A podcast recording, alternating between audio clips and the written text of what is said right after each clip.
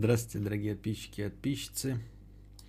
С вами вновь ежедневный подкаст Константина Кадавра. Я его ведущий, император Толстантин. Это уже классика, как заставка Ургант. Не, нет, не классика. Так не должно быть. Значит, эм, сегодня выяснилось, что... Я говорил что у меня вчера бойлер сломался или что? А, приезжал сегодня ремонтник, забрал бойлер на ремонт. Потом позвонил, сказал, что а, ремонт э, становится дороже, потому что бойлер совсем вышел из строя. В общем, сгнил, прокипел, сломался окончательно. Ну, то есть можно его отремонтировать, но это будет стоить 6 тысяч, 6,5 тысяч. А новые бойлеры начинаются от десятки. Но я думаю, что типа ремонтировать, если можно начинать э, ну, новый купить, но новый он будет новый. Вот. Э, но он прослужил верой и правдой 6-7 лет. Для нашей белгородской мелованной воды это очень много.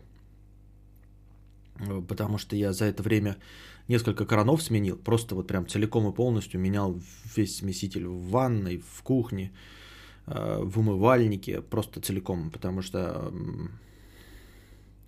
перебор ничего не дает, они просто все окаменевают и, и, и начинают протекать. Сколько литров бойлер? 80. Вот, это я все к чему? Это я все к тому, что вот, Светлана, будь готова, что у нас тут такая вода, а, что все, а, что касается труб, выходит э, из строя очень быстро и ничего не служит не то, что вечно, а в принципе 2-3 года это нормальный срок вот, для службы любых э, сантехнических эм, устройств. Это еще было, когда мы жили в съемной квартире, у нас тоже парочку раз выходило из строя. Вот то, что металлическое, оно все э, обрастает накипью очень быстро и выходит из строя. Там мы тоже меняли краны, там что-то делали, ремонты, там один раз за кого-то залили в туалете, вот. Ну и сантехник приехал, такой сказал, о, типа, я говорю, вот сломался. Он говорит, а я вот купил бойлер, у меня год проработал. А я сам, говорит, профессионал, я повез его по гарантии сдавать. А они мне говорят, вы не проводили это, типа техобслуживание, которое раз в год. А он говорит, а как у меня срок годности год, если я еще не должен был проходить э, техобслуживание.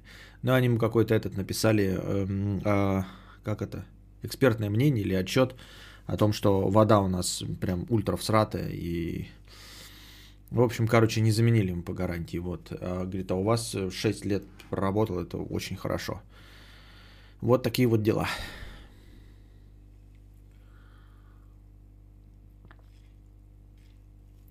Ремонт слишком дорогой, лучше новый купить. Да, вот я завтра поеду новый покупать. Бойлер вот, потом заказывать, и, ну, в смысле, установщик, и он будет еще устанавливать. Я мог бы сам это устанавливать, но он, во-первых, тяжелый, да, то есть все равно нужно второй человек, который помогает. А с ребенком мне жена не помочь не может. А во-вторых, вот это все подгонять друг другу, это я так не люблю, ну его нахрен, лучше заплатить. У клипа Нэнси «Дым сигарет с ментолом» 93 года 30, сука, 6 миллионов просмотров. У меня все. В чем проблема? Смягчитель надо ставить. Хуйня этот ваш смягчитель. Он нихуя не работает. Смягчитель это говно. А, также в этом, как его, а, ну, нужно засыпать всякие эти таблетки и прочее. Но мы используем, да, я соль только в посудомоечной машине использую, потому что она дорогая, там мы постоянно используем. Но там такие объемы нужны, что я а, просто вот там, где вы, обычный человек, вот сколько-то тратите на таблетки для посудомоечной машины, я еще столько же трачу на соль. Вот. И также в стиралке. А смягчитель это все херня, потому что ты попробуй вот купить эти фильтры для воды, которые, знаешь, вот в стаканах, ну, в эти, в кувшинах, и попробуй им очистить нашу воду. Нихуя у тебя не получится. У тебя фильтр будет уходить за 2-3 налива. То есть через 2-3 налива у тебя будет вода, ты ее будешь кипятить, и знаете, с такой пленочкой сверху. Это вот это вот и есть, это накипь. То есть ты 2-3 раза будешь проделывать, а потом четвертый раз уже будешь, вот четвертый литр наливать в чайник, и у тебя уже будет появляться накипь. Поэтому эти все смягчители хуйня из-под ногтей, когда у тебя белый город, белый, он белый, потому что он стоит на меле, вот, на известняке. Вся вода с известью вот целиком и полностью. Поэтому твоих смягчителей, это, блядь, я хуй его знает. Ни о чем. Выходные уже обсудили? Да. Э, дорогой, любимый и всемогущий э, Владимир Владимирович объявил э, следующую неделю выходными. У вас скважина или центральная вода? У меня центральная вода. Не знаю, насколько в скважинах будет лучше. Вот. Но у нас центральная. Ну, на скважину надо потратить 100 с лишним тысяч. У меня пока руки не дошли. Вот. 195 зрителей мы возвращаемся в 2016. Там мы из него не выходили. А, у меня матери такая же беда в Геленджике. Ну вот. А, о чем мы начали? А, выходные объявлены, да. Не карантин, ничего, а именно выходные э, на следующей неделе. Но есть подозрение, что они, естественно, не ограничатся только одной неделей. А, смысл не в том, чтобы там победить или что-то, а в том, чтобы, как сам сказал Владимир Владимирович Великий, любимый, всенародно любимый, и мною в частности очень сильно, для того, чтобы снизить скорость распространения коронавируса. Вот. Ну и что? Ну, кроме аптек, конечно, и магазинах продуктовых, все остальные должны будут отдыхать. Не понимаю, мне кажется, сейчас половина отдыхает, а вас нифига нет, никто деньги не приносит, кроме Шулюма Петровича. Э, вот, то он у нас опять э, становится э, стримообразующим донатором, а всех остальных настолько... А, ну вот сегодня еще Артур задонатил. Спасибо, Артур, за 2000 и ворвался сразу на третье место в списке топ-донаторов. А так у нас что-то было совсем плохо. Мы пару часов сидели со 100 рублями. Ну что это такое? Вот. Что хотел сказать? Я поехал сегодня за продуктами. Сегодня за продуктами себе ездил. Купил себе булочек для бургеров, булочек для э, хот-догов. Э, ну, сами сосиски купил для хот-догов длинные. И, э, значит, покупки все совершал в перчатках. Маску не ношу, но в перчатках. А перчатки, потому что у меня, оказывается, есть упаковка перчаток одноразовых, давным-давно купленная на, на большое количество. А я покупал их так, чтобы дома были, но они такие были достаточно тонкие и Одноразовые, удобные по размеру руки, а, чтобы убирать всякие говно. Ну, типа, такую грязь, которая брезгуешь убирать. Ну, вот там, типа, прочищать канализацию, вот где там волосы, вот это все вытаскивать, да, или блевотину за кошкой убирать. Поэтому использовалось это все редко. И вот тут надо же, а, оказалось полезным. А, ну, понятное дело, заходишь, э, перед, ну, из машины выходишь, надеваешь перчатки, заходишь в магазин, собираешь продукты, выходишь, перчатки снимаешь, выбрасываешь. Вот. И я в перчатках стою, а за мной стоит, значит, э, лев, блядь, со своей телкой. Ну, вы поняли, по возрасту, да, стоит лев со своей телкой.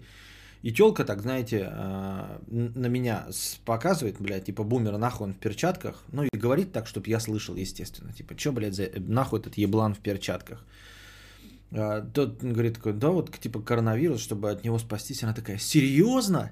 И давай, короче, заливаться смехом. Типа, ну, что я вот в перчатках, это сродни тому, чтобы, я не знаю, шоу экстрасенсов смотреть или верить в Кашпировского, или там, блядь, изгонять сущность в виде гномика из своей головы. Я такой думаю, вот почему, блядь, вот этих школьников не любят, а? Конченых, вот прям вообще. А, еще ухахатывается, а при этом дура дурой, блядь. То есть она еще и не права. И это я в тренде, а она, сука тупая малолетняя, блядь, тупиздень, еще и смеется надо мной. Вот, я вспомнил тот случай, когда, помните, я это... Я говорю, меня больше всего бесит, знаете, не когда человек не прав или что-то, а когда он еще с опломбом свою неправоту, знаете, у нас такой пару раз в чате было, когда люди такие, типа, мне пишут, знаете, снисходительно, вот ты, Константин, и, и произносят вот полную хуйню с опломбом, что они правы, а я такой тупой, и они мне позволяют быть тупыми. Вот. А, самый показательный это вот с Валдисом, с тем самым Валдисом случай, когда мы с ним поспорили, а, что мелодия вот эта пим, пим, ну, короче, известная мелодия «Профессионал» из фильма а, «Профессионал» с Бельмондо, да, где она там? Сейчас мы ее включим, чтобы вы понимали, о чем речь идет.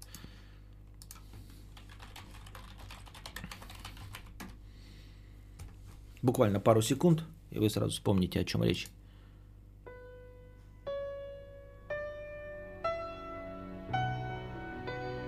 Так вот что? Почему первый результат какая-то хуйня, блядь? Это же не та мелодия. Это же не та мелодия.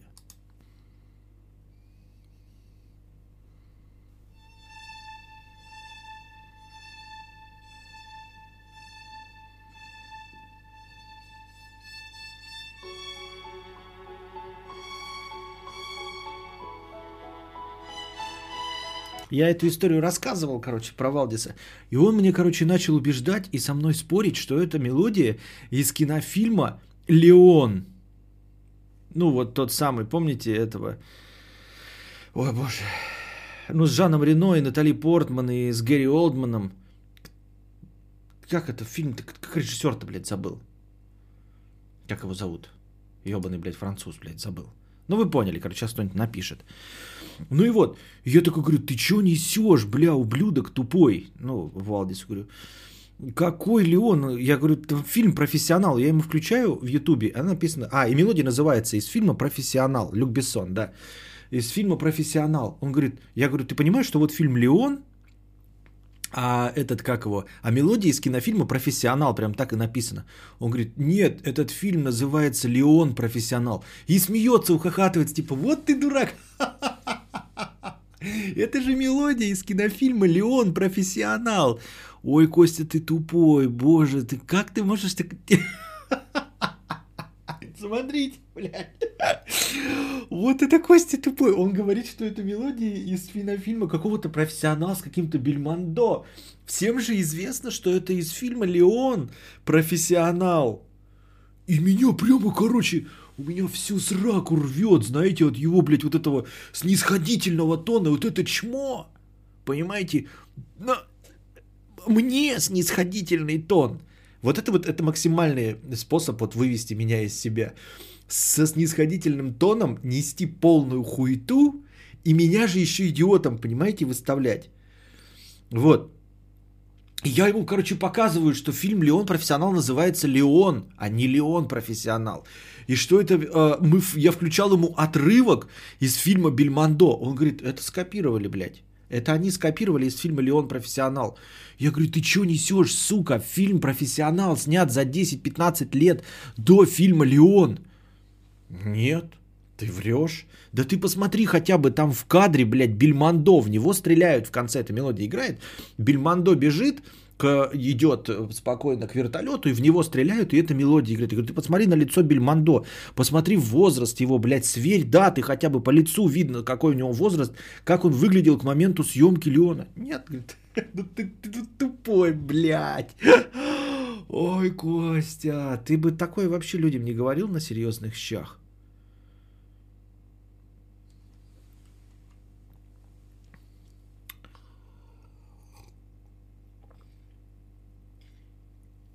Вот, я и говорю, вот самое тяжкое в табло не врезать такое, да.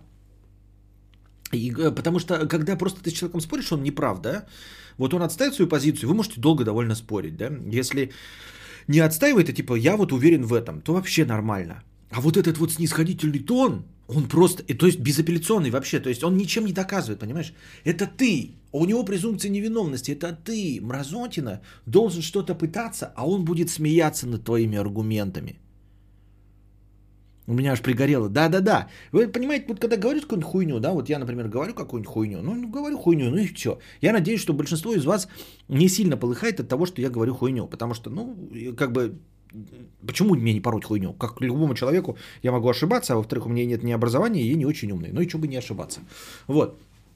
Но не такого, понимаете, что я никого-то не преподношу дико тупым из-за чего-то, такой, ха-ха-ха, насмехаюсь там, или еще что-то в этом роде. Вот, и эта мразотина, блядь, ржет. И я думаю, ну вот, наверное, за это, блядь, школ- школоту и ненавидит. Что она еще и с опломбом преподносит, да, со снисходительным тоном преподносит свою некомпетентность. Вот, и неосведомленность, она же еще надо мной смеется. Сука, блядь. Вы понимаете, это меня не то, что не заело, что надо мной смеются. Мне похрен, да, что надо мной смеются. Меня вот именно вот, потому что я слышал их разговор. Вот. А тут такая вот фигня вышла. Мы тебя любим твою лампу. Мне часто в комментариях пишут, сейчас у меня же комментарии открыты под стримами, и мне там раскрывают почему-то постоянно глаза всем зрителям на то, что я тупой. Довольно часто, если вы зайдете в старые записи, ну вот просто, например, недельной давности и дальше начнете просматривать, там есть комментарии, где пишут, что я тупой или еще какую-то хуйню там срывают покровы с того, что я неправильно что-то говорю. Вот.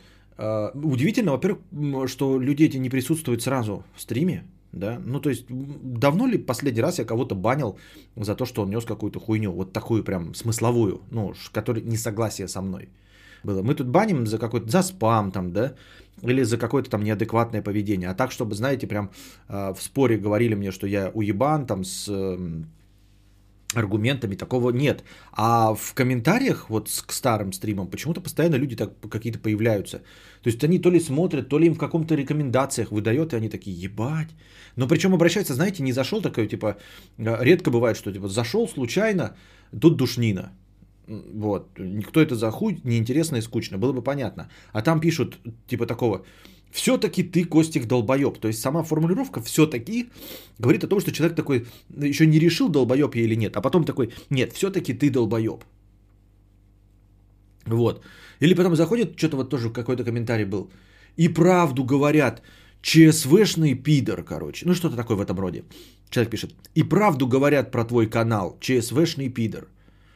И я такой, понимаете, и сразу вот в этом комментарии содержится какая-то масса неизвестной для меня и до этого информации. В простом предложении. И правду говорят про твой канал ЧСВшный пидор. То есть кто-то где-то говорит, кто-то где-то это обсуждает, и он пошел по обсуждению там где-то, где писали, что я ЧСВшный пидор, посмотрел и удостоверился в том, что я ЧСВшный пидор. То есть какая-то движуха параллельно идет, о которой я даже и не в курсе. Вот.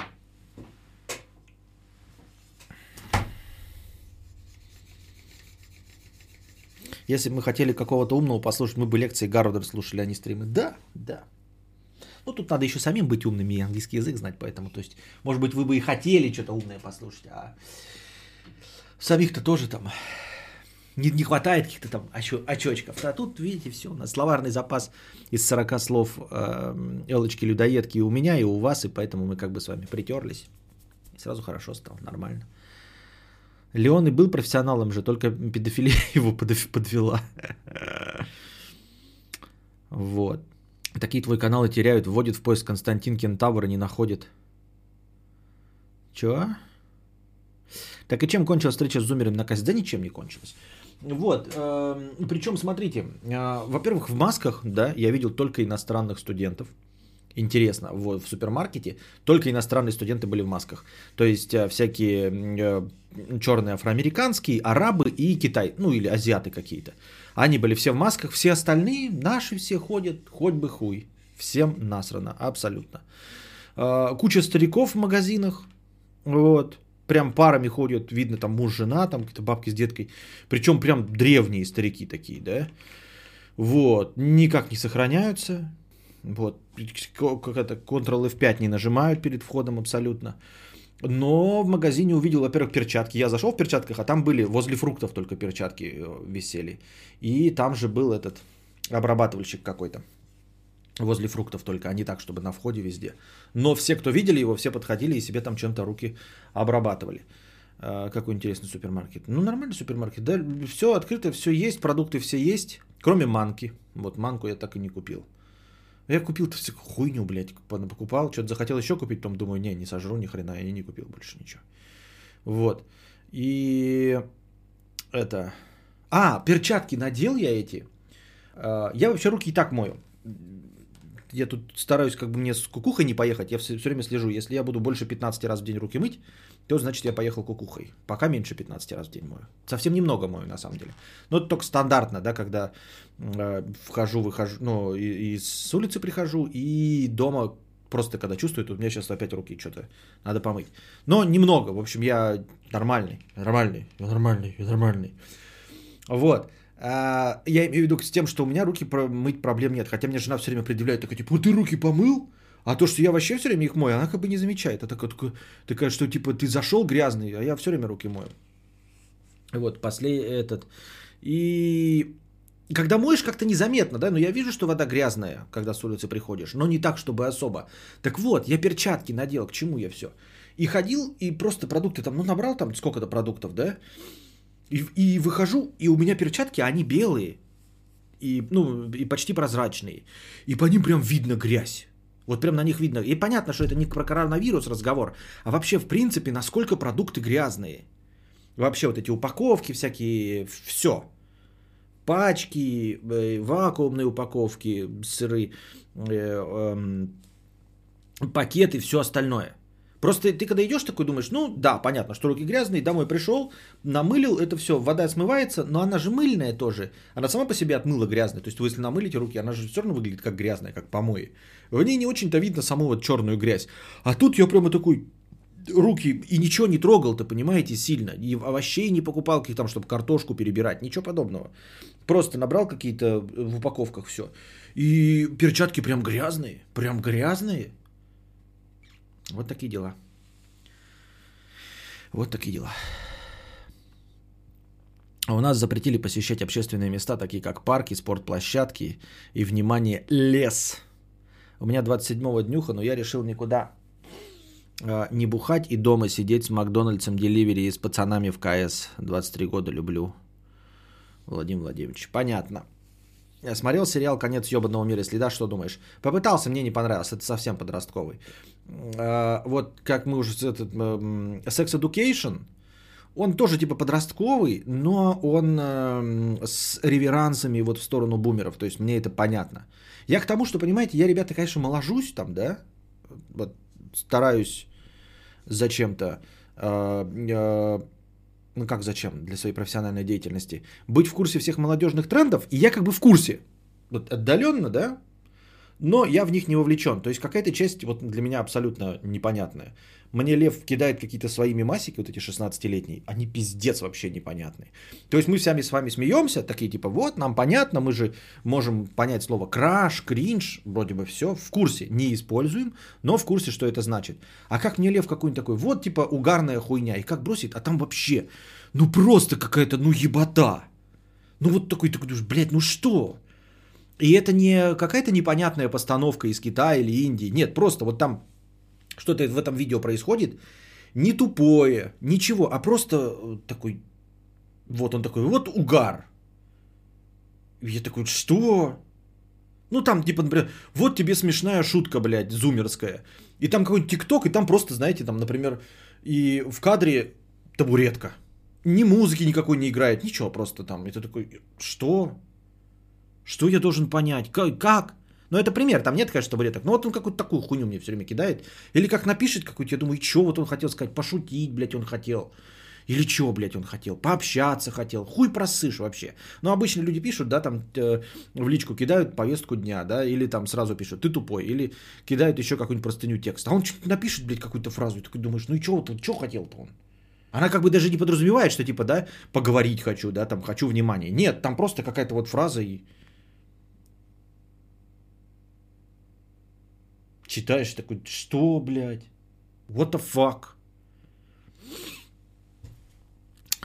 Костик описал ТикТок. Ну и все. Там нет табуретки, нет. Он не пред... Это я привел в пример, что это просто что-то бессмысленное, не смешное никуда. Я хочу алименты, а не внимание. Вот, алименты. Хуементы тебе, блядь, за щеку. Так вот, эм, коварные санитары сводят с ума. Эм, ну и что-то, да, вот в ТикТоке тоже мне, когда молодежные попадается, что-то там бывает совсем непонятно. Пошлятина смотришь, да, пошлятина, все понятно, да. Там типа какая-нибудь девочка такая красивая сидит, такая, а, если мой парень будет задыхаться, что я буду делать? Привстану. Ты такой, ну понятно, пошлятина, она сидела у нее на лице. Забавно, весело. 18 раз вижу эту шутку. А иногда смотришь такой, думаешь, ну что? Это не юмор, ничего там, как что-то она отыгрывает. Что отыгрывает, вообще не улавливаешь, не в курсе. К чему? А, ну и вот. Ну и понятно, не любовь, да, людей к, э, к школоте. То есть я стараюсь понять, да, и я-то еще, мне кажется, я надеюсь, что я к своим 36 годам все-таки э, максимально открыт для молодой аудитории, максимально открыт молодежным трендам там современным. Музыки, да, я ее слушаю, у меня жена слушает, мы напиваем, смеемся, но напиваем все эти мелодии. Потому что, или как-то там эм, любимка. Больше кроме этого слова ничего не помню.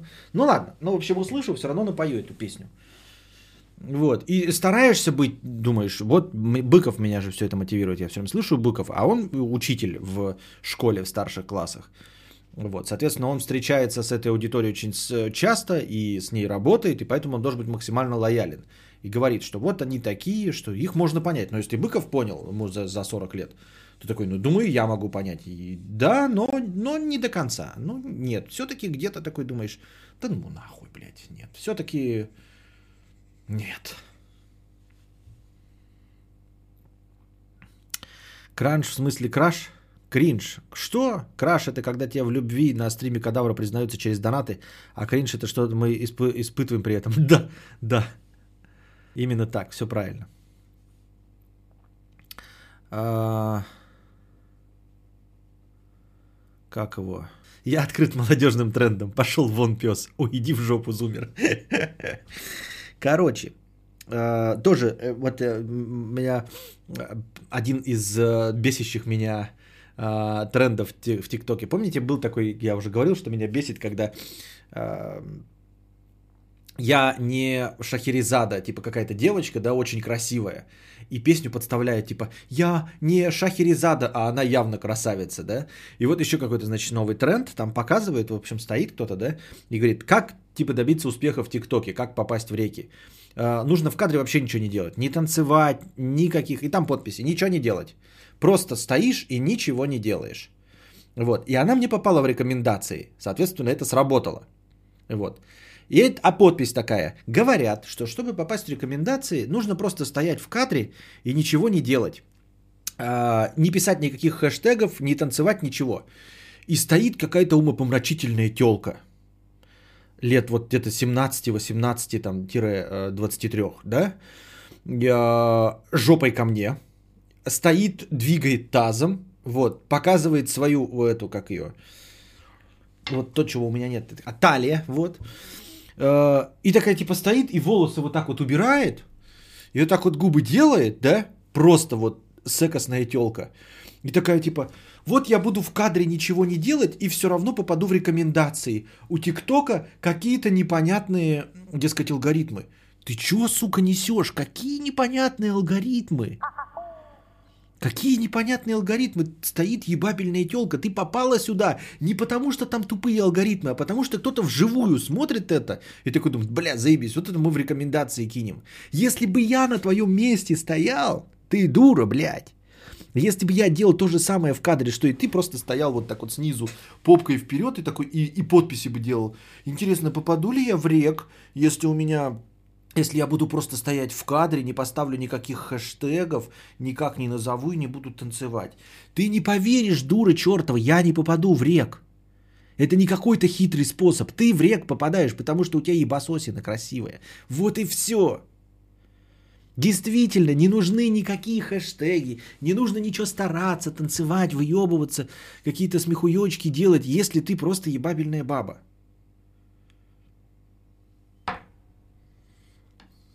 И вот это меня тоже бесит. И вторая такая, я тоже буду типа, так, я попаду в рек, если буду ничего не делать. ТикТок такой тупой, он просто рекомендует видосы, где вообще ничего не происходит. Там ты происходишь. Шабалдари, ёптать. Кто там про кринж спрашивал? Вот демонстрация. Да ты так попробуй в кадре постоять, а вдруг нет, потому что мне вот эти попадают э, в рекомендации, и там только симпатичные телки. Ты думаешь, там нет таких дурачков, как я, которые бы это попробовали? Их наверняка триллионы. Но мне-то попадают только такие, которые подтверждают вот эту точку зрения.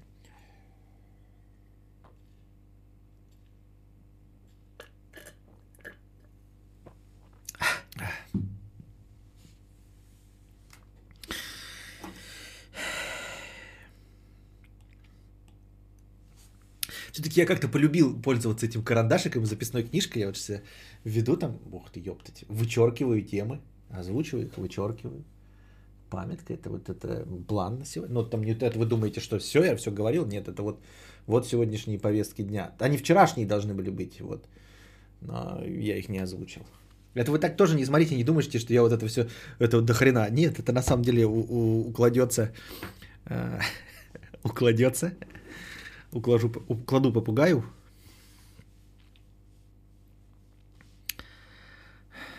Шабалдарий плюс одно новое, новое слово в лексикон. Но это тоже не мое же слово. Это кто такой этот ваш рек?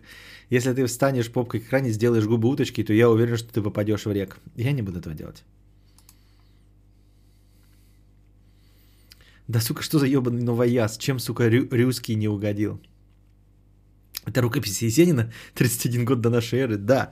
Так вот, я просто эм, что-то раньше как-то об этом не подумал, а оказывается, тут есть нормальные записные книжки. Я пытался писать этим э, в рисовальной программе, а оно постоянно у нее двигается вот этот вертикально туда-сюда, э, ну, само полотно. И оно там типа расширяется, сужается.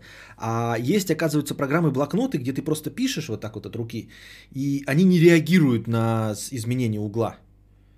И это оказалось удобно, и вот я пишу прям как этим, реально. Да? Где у нас вот это? Сейчас. Ух, ёптать. А, ну я показывал же вам это в телеге. В, вот, конспект лекции про экзорцизм. Это то, что я вам пересказываю. Это то, что я вам уже все вот это рассказал. Все вот это я вам рассказал. По-моему, мы где-то вот здесь сейчас. Нет, даже позже. Даже позже. Да, да, еще позже. Еще позже мы чуть-чуть прошли еще, прочитали. Ну, вот как-то так. Я на бумажках записывал. А, на этих. Но я заманался, на них на самом деле неудобно. Они маленькие, вот когда я на этих писал, да, потом скамкивал, выбрасывал. Они, во-первых, копятся, потому что что-то прочитаешь, и оно копится. А тут на одном айпаде все находится. Будущее наступило. А эти бумажки коп, вот сейчас смотрю, что это такое, блядь. Жигули в Airbnb. Что? Калифорния отпечатки. Теперь здесь можно больше написать. 68 миллиардов, 8 нот, 12 тактов, мюзик. Вещи из сказок. Что это за хуйня вообще написано?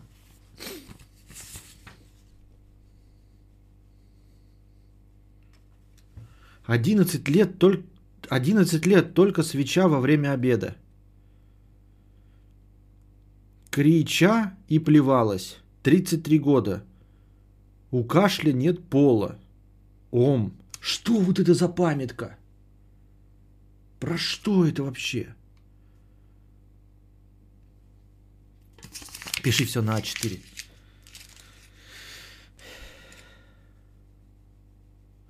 Мудрец не отучился, его прет конспекты делать, его от них не тошнит. Так в смысле, это же для вас все делается, для вашего развлечения. Я просто, если просто прочитаю, я все это забуду. Это же план. Это наоборот план ведения перед вами лекций. А вот это уже полезная бумажка. Записки сумасшедшего. Нужно взять лупу и через лупу приблизить текст на экране. Ничего не видно же. Да-да-да. Можно писать на бумажках, а потом их фоткать, чтобы место не занимали. Охуительно, да.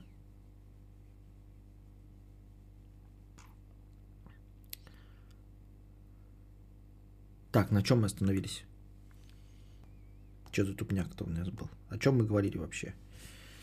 А, все, ТикТок. Закончили эту тему. Ебать ты аристократ на айпаде фотографии конспектов держишь.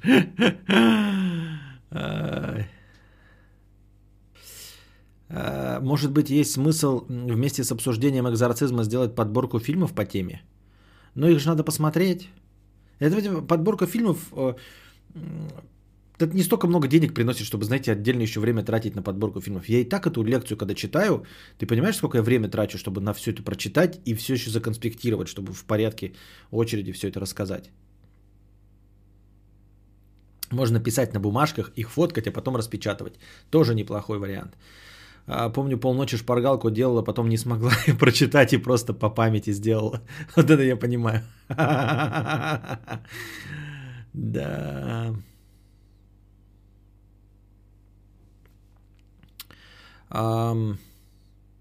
Ян Вышатич, 55 рублей 12 часов назад. Окей, страх твой понимаю, и он вполне обоснованный. Заморозили идею с QR-код наклейками до твоего переезда на виллу в Швейцарию, а пока доначу на бутылку воды в дорогу. Спасибо. А, Константин, вы мне в личке обещали сегодня стрим с женой. Где он? За что я платил?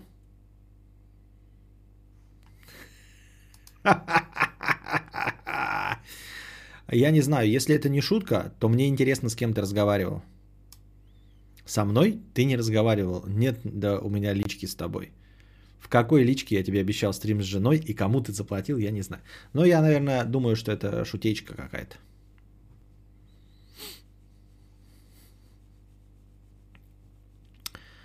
Не пойму, у всех стрим работает? Да, у всех вроде. А, Антон Фрёк 50 рублей. На начало донатьте Brazzers. Да, Brazzers, Brazzers, Brazzers. Brazzers, по-моему, открыли бесплатный доступ всем в порнографию, так что можно анонировать хуй. Стрим с женой это что, новая услуга?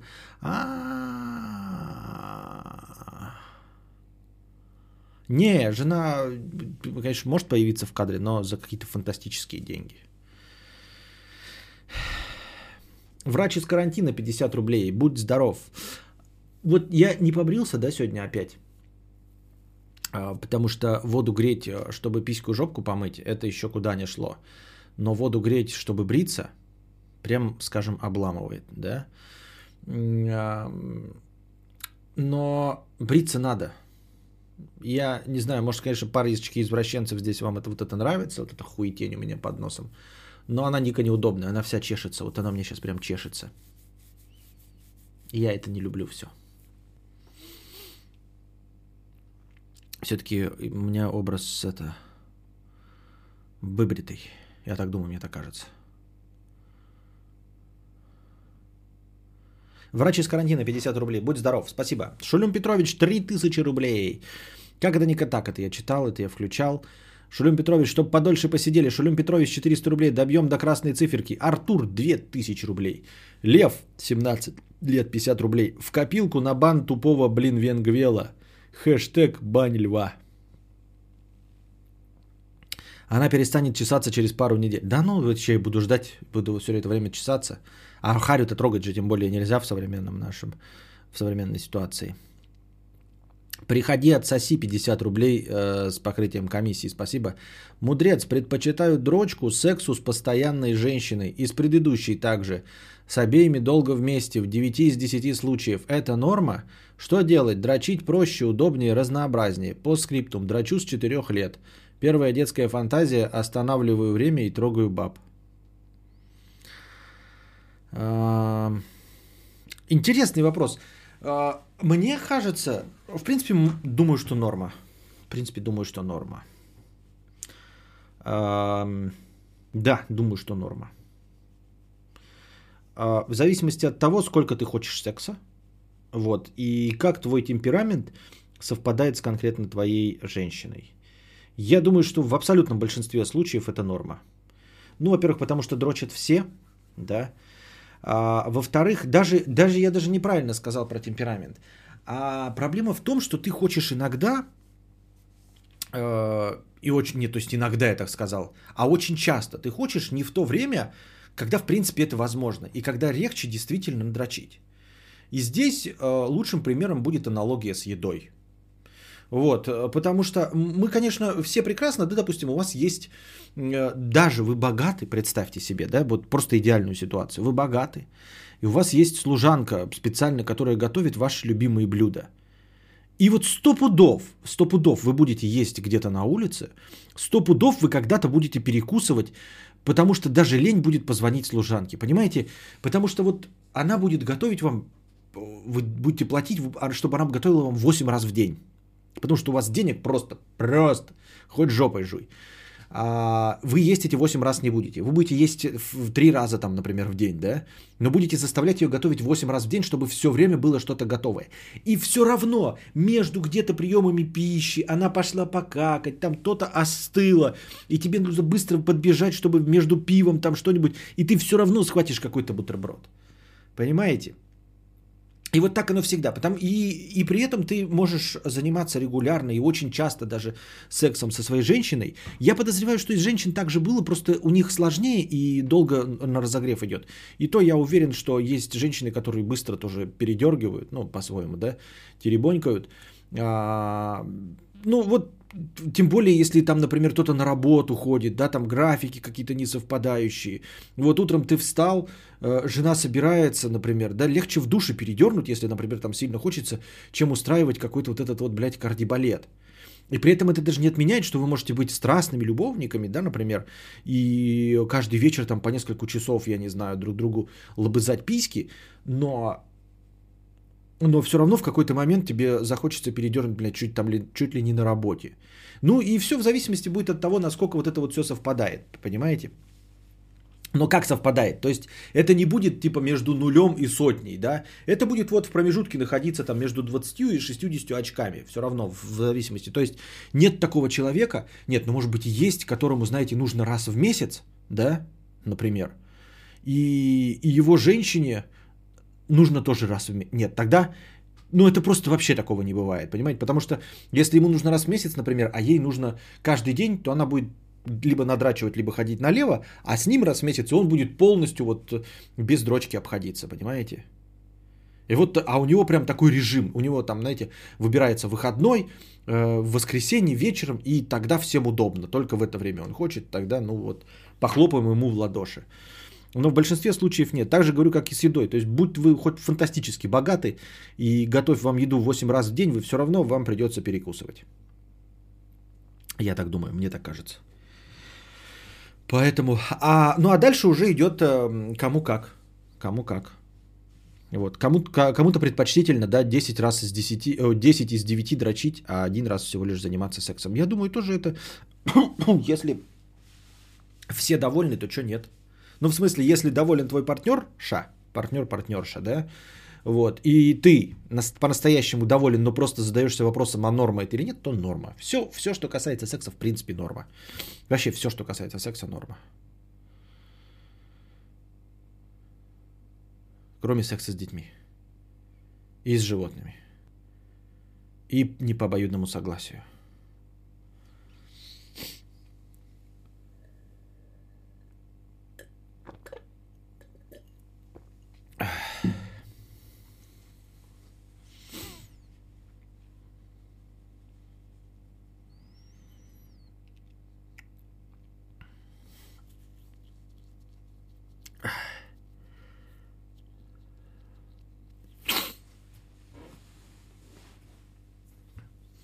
Высший уровень отношений это когда вам лень и вместе дрочите.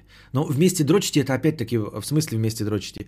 Вместе дрочите в разное время. Потому что если вы дрочите в одно время, то э, вы в общем-то, нашли время, чтобы вместе заняться. Нет, это фактически секс. Если вы такие, знаете, вот я хочу сейчас подрочить, ну и я тогда тоже хочу подрочить. Это вы уже стыкуетесь, это вы уже графики друг под друга по, под, по, подстраиваете.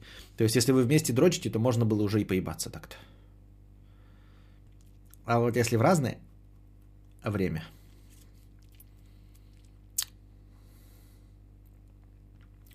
Так. Что там у нас? Я прочитал какие-то статьи. Вот я когда большие статьи, мне нужно сразу их рассказывать, потому что потом я подзабуду. Прочитал статью про копирайт на Ютубе. На самом деле переводной ролик какого-то черта, который эм, ну, большой, большой ролик сделал про проблемы копирайта, контент ID и все остальное. В общем, на Ютубе есть такая система, если вы вообще не пользуетесь Ютубом, ничего не снимаете, то вы не в курсе о ней. Называется Content ID. Это договор, который заключает э, между собой там, звукозаписывающие компании, в общем, обладатели авторских прав с Ютубом. И по этому договору они имеют право забирать у роликов, в которых используется их авторский контент, видео, либо статичное изображение, либо аудио, либо синхронизированное аудио с видео, забирать монетизацию или просто блокировать ваше видео, ну там скидать страйки и все остальное. Вот. Общий смысл э, всего этого видео, скажем так, этой статьи, сводится к тому, что эта система Content ID, на которую жалуются э, все YouTube сообщество, на самом деле не такая уж и плохая. Ну, то есть она компромиссное решение, которое гораздо лучше, чем если бы вообще этого не было. Вот. Ну и дальше там приводятся разные э, примеры того, как это срабатывает, если без контент ID или даже с контент ID, вот что людям не нравится, да. Например, был какой-то такой очень популярный канал Warner Chappell. Эй, нет, Warner Chappell это, в общем, не суть. Короче, э, канал был, э, Майнкрафт делал. И у него было пятисекундное интро – 5 секунды. Вот нас все время говорит, что надо 16 секунд только, чтобы тебя обвинили в авторских нарушении авторских прав. Нихуя подобного, за любой кусок. В общем, было 5-секундное интро у канала там на большом количестве видео. Ну, все время одинаковое. Он делал видос, популярный очень канал. Вот, и потом одновременно все его видосы сняли монетизацию. Э, а главное, что чувак-то популярный, и он купил эту мелодию у диджея, который ее написал вот это пятисекундное интро. Но оказалось, что диджей сделал свой ремикс из какой-то другой мелодии. И вот обладатель той оригинальной мелодии, на которую сделал ремикс, который купил блогер, ему вот это вот впаяли. Вот. А, потом а, какой-то другой блогер получал, значит, страйк а, за то, что как я сейчас тут написал свою памятку, не пойму. А, в общем, написал музыку, что ли, и ее кто-то другой использовал а, и напел на его музыку текст. А он потом свою же музыку включил, свою музыку, и ему кинули страйк, ну, как в смысле, нарушение авторских прав, на им же написанную мелодию, только он-то включил оригинал, то есть минус, а ему кинул чувак, который э, голос на нее наложил, который свой голос на нее наложил, понимаете? И он ему кинул за это страйк. Вот, были случаи, Привет, когда кота. человек... Жена э, башляет за ответ на вопрос. Похоже ли, что коронавирус – это план китайцев по уничтожению всех пожилых людей, но который вышел из-под контроля? ПС, она переняла твою манеру общения и теперь банит всех своих клиентов. Нет, Александр. Нет, это неправда. А, и вторая тема э, сегодняшней повестки дня как раз об этом. А, там есть довольно тоже подробная статья о том, почему этот вирус, э, э, скорее всего, никем не придуман, никем не выпущен и не является ни биологическим оружием, вот, и не является э, халатностью. Ну, то есть, где точнее как, а, не являя э, вот это то, что сейчас пандемия есть, это не злое намерение и не халатность, когда э, искусственно созданный вирус выпущен просто потому, что кто-то оказался долбоебом. Я к этой статье вернусь, сейчас мы проговорим про копирайт Ютуба, вернемся к этому, это будет ответ на твой вопрос. Нет. Кратко отвечаем, нет. Это не хитрый план китайцев. Ну а так-то вообще проспойлерю а, чисто на вскидку, что это за дикий план такой, который ты начинаешь с себя и с уничтожения своих. Звучит неправдеподобно, во-первых. А во-вторых, скажем так, технологии позволяют создать гораздо лучше работающие вирусы и выпустить их. И технологии позволяют у китайцев это делать, у американцев, то есть у тех, кто это обладает вирусологией. У нас есть э, э, блестящая э, как-то научная база для борьбы с вирусами, но самой по себе мы не занимаемся, именно Россия, у нас нет как это, специализации по созданию вирусов. Вот, мы с ними боремся. А, поэтому говорить о том, что э, это наши ученые вообще могли что-то придумать, навряд ли. Ну, могли, конечно, да, как и любые энтузиасты, но в целом мы на этом не специализируемся. Мы специализируемся на выпуске лекарств. Вот с выпуском лекарств у нас все хорошо. А именно на создании вирусов у нас не, на работе с ними специализируются США и Китай. Вот. И они обладают технологиями, которые позволили бы сделать гораздо жестче, сильнее, если это нужно. Вот. Э, но... Ну, короче, там еще несколько э, есть аргументов э, против того, что это злое намерение или халатность, и что вирус э, искусственно создан. Но мы к этому вернемся еще. Так вот, Потом вот этого чувака, с которого э, кидали страйк на его же музыку, э, он снял обучающее видео, там два аккорда сыграл, его за два аккорда забанили. Ну, то есть, понятно, не забанили это, я говорю так шир- широко, забанили. В общем, предъявили претензию. Вот. Чтобы вы в курсе были, на самом деле э, под авторское право подпадает не только э, аудиозапись, но и текст, и музыка, а также изображение обложки. Я поясню. Вот у нас считается, я и сам так думал, что если ты берешь любую другую мелодию, чужую, и сам ее сыграешь на укулеле, то тебе ничего за это не будет. На самом деле нет. И то, что мне ничего за это не бывает, это просто потому, что никто на меня не обращает внимания. Или потому, что автор, э, в общем-то, не против каверов. Но в сущности он имеет право кинуть претензию на любой кавер. Система Content ID это подразумевает. И случаи такие есть, ну, когда там кто-то в залупу реально встает.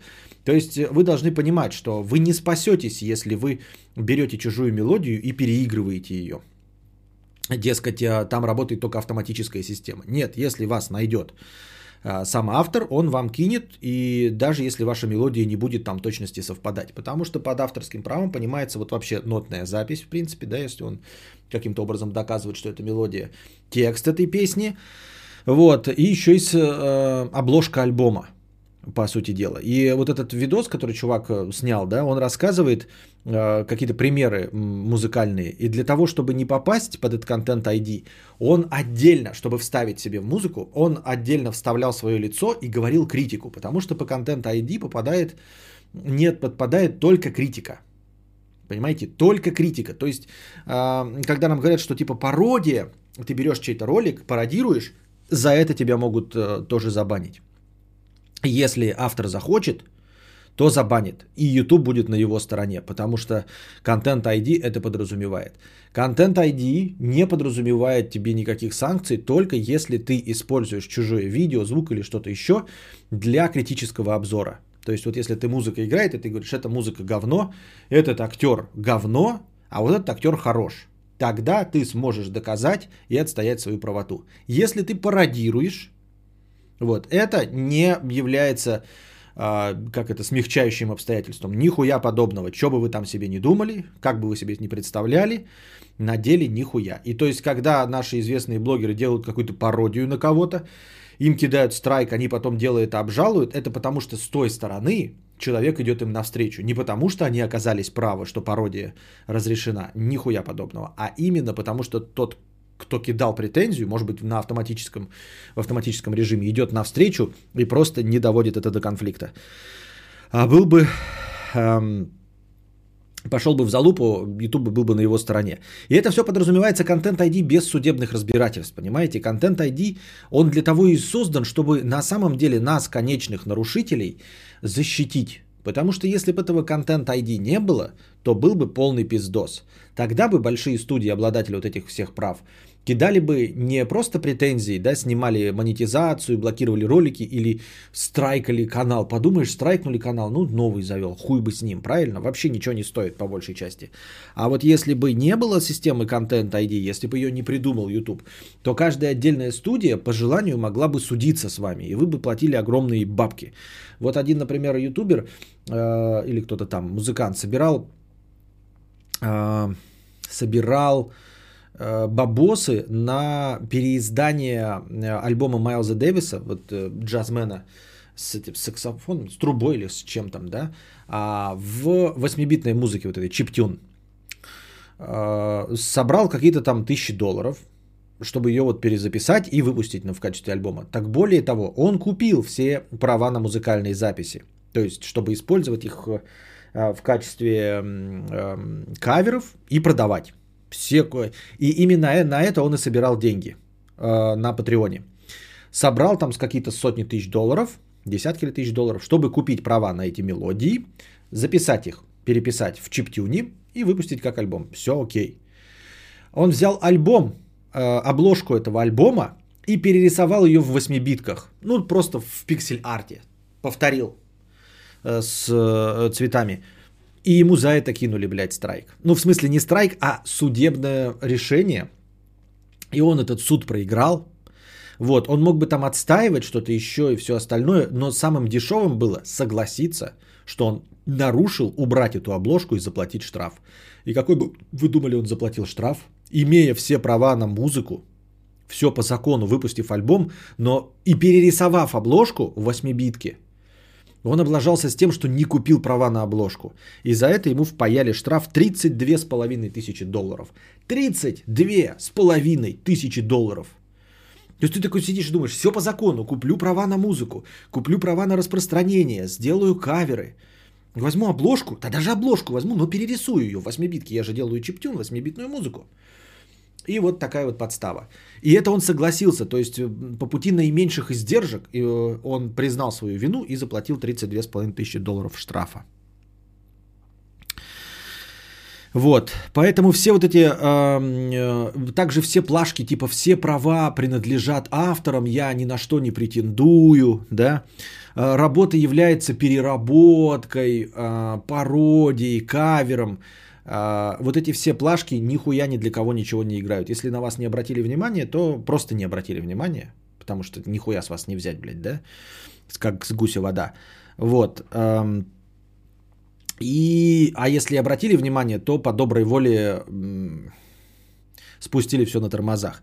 Вот, э, до сих пор не могут разобраться, как э, вести дела с играми. Вот Nintendo, по-моему, против, да, своих лексплеев. Вот. Э, нам кажется сейчас э, по умолчанию, да, что лексплей это вот как бы авторский контент. Человек вот играет э, в чужую игру, но в принципе-то он сам создает то, как он играет, то, как он пользуется этим инструментом, правильно? Мы же не платим, например, создателям молотка за авторские права, если мы делаем там ролик о том, как мы молотком пробиваем гвоздь, правильно? Мы не, не платим создателям гвоздей за то, что используем их изображение гвоздей в ролике. А тут, э, кстати, встает немножко другая проблема, о которой мало кто задумывается. А что является вот э, сам, самим по себе лексплеем? То есть вот, например, есть игра с открытым миром, какой-нибудь Майнкрафт, да, и там считается, ну, то есть такие вот полярные мнения, что если мы в Майнкрафт играем, например, то там ты реально создаешь контент. То есть сам Майнкрафт является инструментом. А, как молоток и гвоздь. А вот когда ты играешь в Call of Duty, в сюжетную, то сюжет-то это история, понимаете?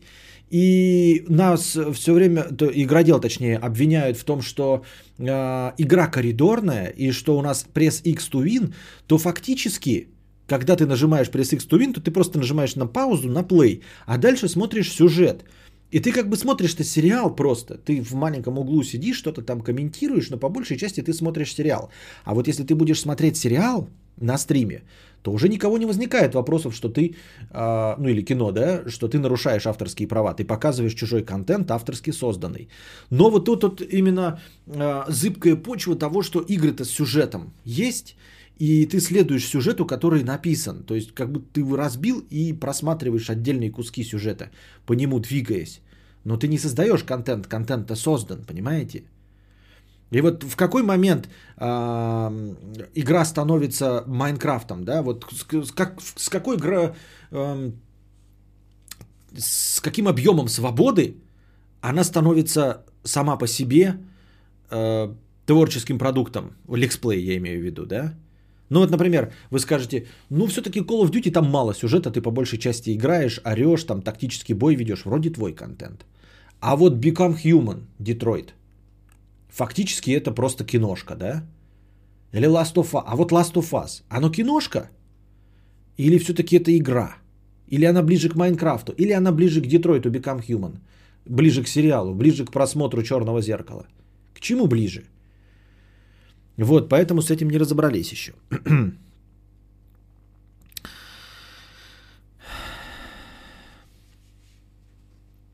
Вот. Ну и были тоже показательные случаи, когда, например, э, ну какие-то два блогера повздорили, и вот блогер Хехе, H3H3, читается как Хехе с кем-то там, сделали стандартную реакцию, вот как у нас делают наши товарищи, но у нас, будем надеяться, никаких судебных исков не будет, а вот там у них в Америке, в их правовой системе, они, значит, сделали обзор на комментарий. То есть какой-то черт снял комментарий. Ну, ютубер тоже, да? И они его комментарий в видосе, на него сделали реакцию. И он подал на них в суд э, за то, что слишком много было его оригинального контента, то, что он говорит, и все остальное. Э, они выиграли в итоге суд, те, кто сделали на него реакцию. Выиграли у него суд, суд признал, что они много шутили, что то, что они создали э, на основе его контента, там было больше оригинального. Но суть в чем? Вы скажете, ну так это же хороший знак, да, что вот реакция сама по себе является контентом. А на самом деле нет. На самом деле они собирали тоже деньги по городам и весям, и, по-моему, тоже чуть ли не на Патреоне, и победили, потому что они въебали 220 тысяч долларов в адвокатов.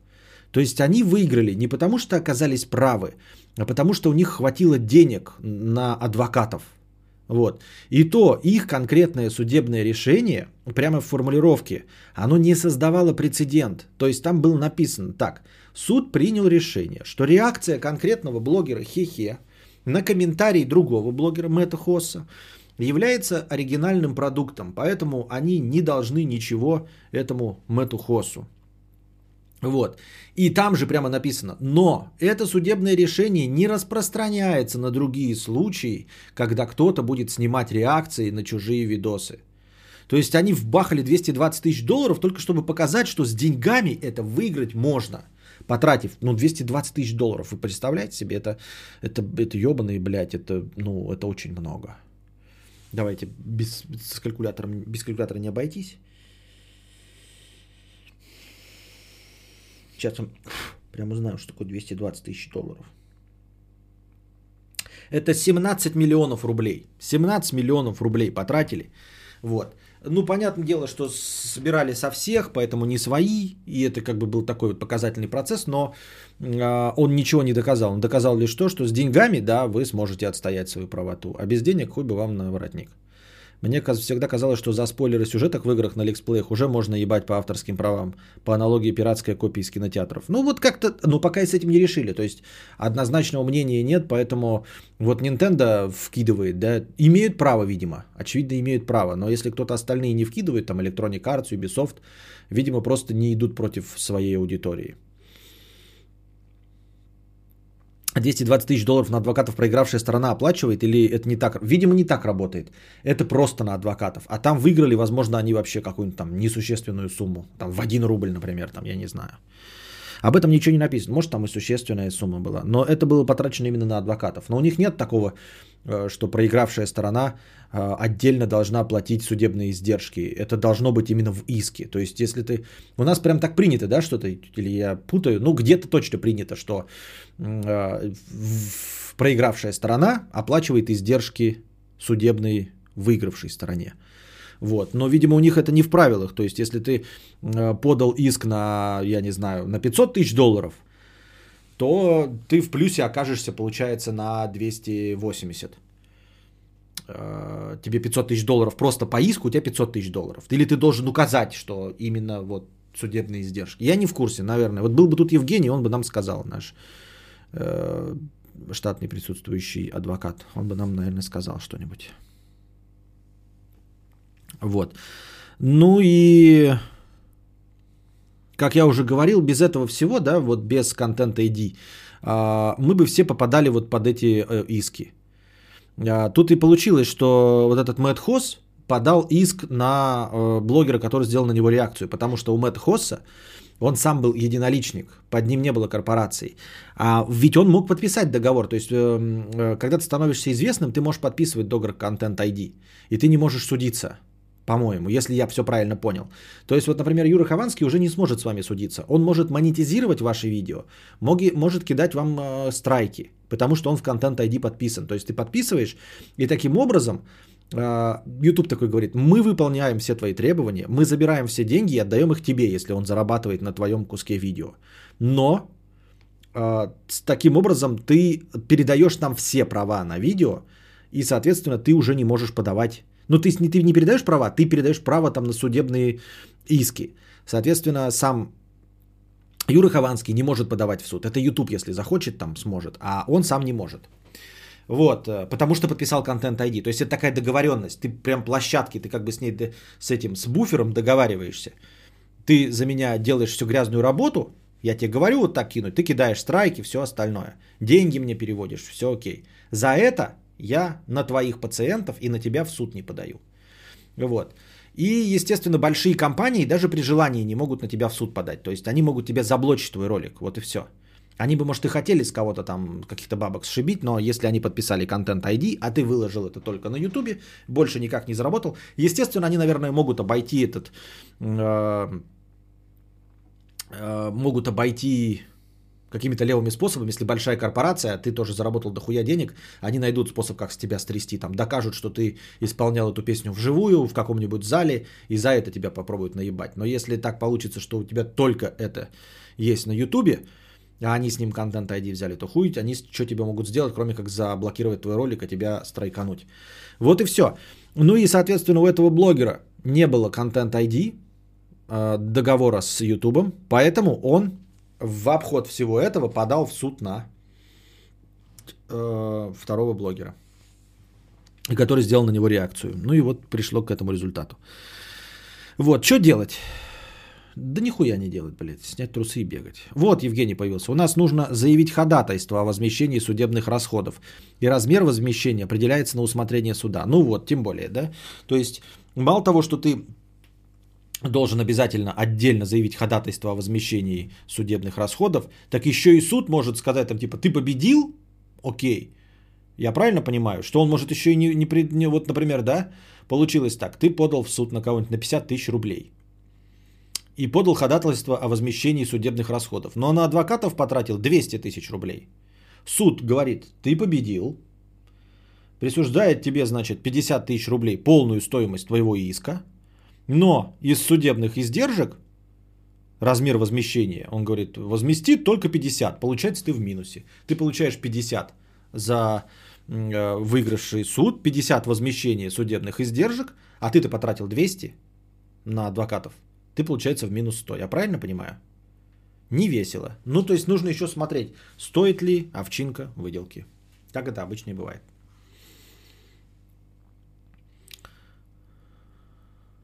Потом ЖКХ обсуждать будем. Ты будешь в бане и ничего обсуждать не будешь. Суд может решить, что размер расходов завышен, все верно. Ну, вот такие вот, такое вот веселье. Ну и, собственно, сейчас эти авторские права, мягко говоря, странноваты. Ну, то есть, по чьим, опять-таки, почему мнению странноваты? Да, сейчас эм, Обычные авторы э, являются обладателями своих авторских прав в течение всей своей жизни плюс 17 лет. Вот это мне вообще в принципе непонятно. Что значит, блядь, плюс 17 лет? С одной стороны, я понимаю, да, что ты что-то пишешь, создаешь и надеешься, что это будет приносить твоим детям доход. Как если бы ты был бизнесменом? Ты же когда делаешь заводик какой-то, являешься его полноправным владельцем, ты же потом передаешь этот завод во владение э, своим детям, чтобы они потом жили на эти харчи припеваючи, правильно? Кто будет создавать завод, какие-то бизнесы строить, если знать, что после твоей смерти это отойдет государству? Тупо, неинтересно, совершенно как-то бессмысленно. С одной стороны, понятно. С другой стороны, а, заводы и все вот такое вот имущество, приносящее доходы, оно же ведь занимается производством, что-то делает все время. А продукт авторского права, он как бы создан один раз. И после твоей смерти вот все равно как-то не вяжется это с той же самой схемой. Схуяли дети, которые вообще не палец о палец не ударили, которые даже не занимаются управлением, например, завода, полученного ими э, в качестве наследства. Они просто вообще сидят на жопе ровно и получают отчисления следующие 17 лет. Но это херня. Еще эм, авторское право, если оно принадлежит корпорации, то есть там купили какой-нибудь Sony Universal Music, то там другая схема. Там они в течение 85 лет со дня приобретения. А, дохуя 85 лет. С чего это вдруг, блядь, да, корпорация 85 лет владеет правами. Через 85 лет, соответственно, старые произведения искусства а, переходят в общее достояние. Поэтому вот этот старый джаз мы можем слушать, там какие-то древние кино на ютубе можем смотреть. Э, абсолютно невозбранно и пользоваться, и вставлять его в свои ролики, потому что это достояние республики. А, было раньше по-другому, то есть мы можем сказать, а давайте-ка поменьше будет. А так и было. Это, оказывается, Дисней добился 85 лет. До этого было 50 лет. А Дисней там что-то э, пролоббировал, кому-то там деньги всунул, каких-то губернаторов продвинул своих. И они э, продвинули тему о том, чтобы э, этот Микки Маус ебучий принадлежал им подольше. Вот. И сейчас э, 85 лет со дня приобретения прав принадлежат корпорации. А вы скажете, ну а откуда знать, сколько нужно? Ну а сколько нужно? Вот мы откуда мы разбираемся? 30 лет нужно, да? Или 50? Или 80? Или может 140 нужно, чтобы корпорация владела? Да?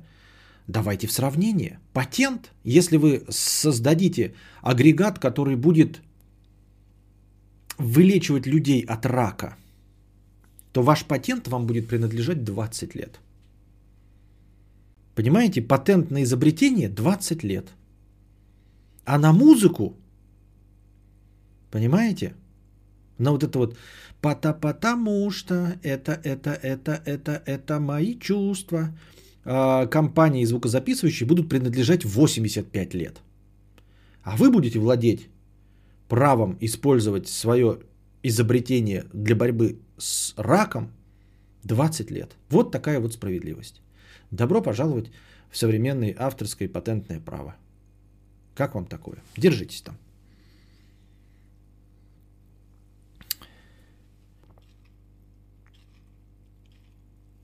Да, заебись, 85 лет. Ух, насмотримся мы фильмов 1935 года. Да-да-да, до 35 года. Прям э, идеальное кино. Будем смотреть. А через 85 лет можно обновить или оно бесплатным становится? По идее, конечно, бесплатным. Но понятное дело, что корпорации наебывают. Иначе бы, э, как мне кажется, Микки Маус до сих пор бы не принадлежал Диснею. А он принадлежит Диснею. Значит, они что-то там накружили. Что-то там нахуевертили. Там, знаете, придумали э, новый... То есть ты можешь использовать образ Микки Мауса, нарисованный вот в 30-м году. Э, в белых перчатках, там еле узнаваемый, а чуть-чуть более узнаваемый не можешь использовать. Э, потому что он э, как новый образ принадлежит. Ну, это же понимаете, да? Корпорации могут содержать тонны юристов, которые вас обязательно наебут. Но понятное дело, что никто не будет судиться с Диснеем за, э, этот, за Микки Мауса. Вот. Дичь еще в, в этом, э, в авторском праве еще проблема состоит в том, что иногда хуй его знает, кому принадлежит право. Понимаете? И это может быть опасно. А, то есть люди что-то не делают и не используют, потому что вот нахуй надо. Вот мы сейчас с вами прочитали, да, я вам пересказал историю про то, что чувак сделал альбом э, Майлза Дэвиса и получил 32,5 тысячи долларов штрафа за обложку, переработанную в 8 бит. Вот. А теперь представьте, что вы где-то слышали какую-то мелодию, да, и решили ее написать, такие думаете, вот станет хит, а потом такие, ну и что с этим хитом сделаю? И вы начали искать этот исходник этого хита, а не можете найти исходник. Вот хрен его знает, где этот исходник. А он может появиться. Так бывает очень часто. Есть патентные тролли. Ну, и патентные тролли мы все с вами знаем. Есть такие же на авторском праве тролли, которые владеют какими-то исходниками старых песен, которые на самом деле очень популярны. Об этом даже какая-то серия была. Где же, в каком сериале это было это? В каком-то сериале вот недавно я смотрел. Блин, в каком это было сериале? Там чувак э, музыкальными этими владел. Э, мелодиями старыми. Они, он его потом на понт взял. Ну, там, короче, главный герой, им предъявили претензию за мелодию, а он потом на понт взял, сказал, что есть... Э, а, это был Кремниевой долине, в Кремниевой долине, да, было, да-да-да-да-да. И они его потом на понт взяли и сказали, что твоя мелодия, она на самом деле тоже вторичная. А мы нашли оригинал еще раньше написанный за 15 лет и купили его авторские права. Он не стал про- про- проверять и слился. Вот. Э, блестящая иллюстрация вот как раз-таки вот этой проблемы с авторскими правами. И спрашивается, да, если ты действительно работаешь э, на территории Америки где-нибудь, да, ну вот стоит тебе оно? Надо оно тебе? Э, чтобы потом через какое-то время появился вот такой вот, и это же прям иллюстрация. Он же захотел-то, э, он же мог прямо поставить на колени их компанию, то есть он с них потребовал 50 тысяч, которые для них были неподъемны в тот момент. И им там чуть ли, ну, я не помню, нужно было отдавать акции или что-то такое, или закрывать компанию, потому что они нарушили какое-то авторское право. И вот и такой получается, ты такой что-то сделал, думаешь, ну, это, конечно, весело и забавно, но нахуй надо. Денег не принесет. Вы скажете, ну можно от чистого сердца выпустить какой-нибудь ремикс на это, да, и вообще не сказать, что ты автор, на 2Ч анонимно вы, выпустить. Это, конечно, хорошо, но вы знаете, что вы с этого ничего не получите, а потом найдется автор этого, а или еще э, э, тролль, владелец авторского права, и все себе деньги заберет. То есть вы выпускаете какой-то ремикс охуительный, вот, и думаете, ну, я просто с народом поделюсь, все будут знать, как бы, что это я сделал, но я денег за это не получаю, я это как бы не признаю, все говорят, что я хороший диджей, а потом появляется вот этот вот человек, который вообще никакого отношения к этому не имел, и все миллионы будет получать. Весело? Нет, нахуй ты будешь создавать. Я, я бы специально стер. Я бы дал послушать другу, он сказал, охуительный, блядь, хитом станет. Я такой, ну, при, а владеет этим Sony Music. Нет, нихуя, я сотру, блядь, и не буду показывать ничего. Так и будет. Так и будет.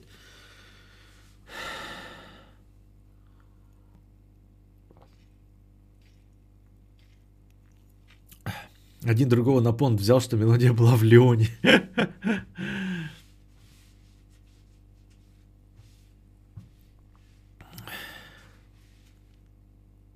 Ну и, собственно, иногда, эм, когда получается, там что-то еще есть такой момент, когда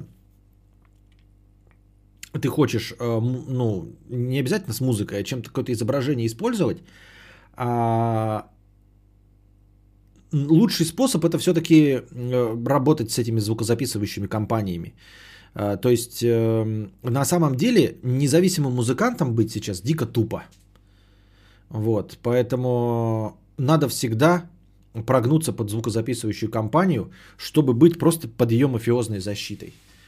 А, ну, то есть иметь даже какой-то минимальный контракт, чтобы это они продавали, продвигали в Spotify, в Apple Music и все остальное. Вы можете этим сами заниматься, да?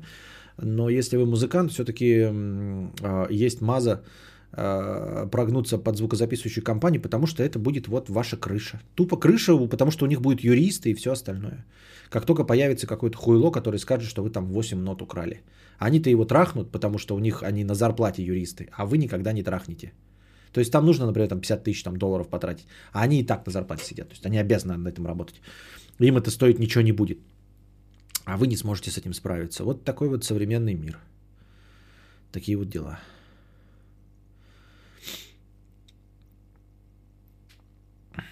Вот, дальше, что касается что касается вируса и что касается а, небольшой фейковой новости о том, что якобы этот вирус был изобретен в Ухане.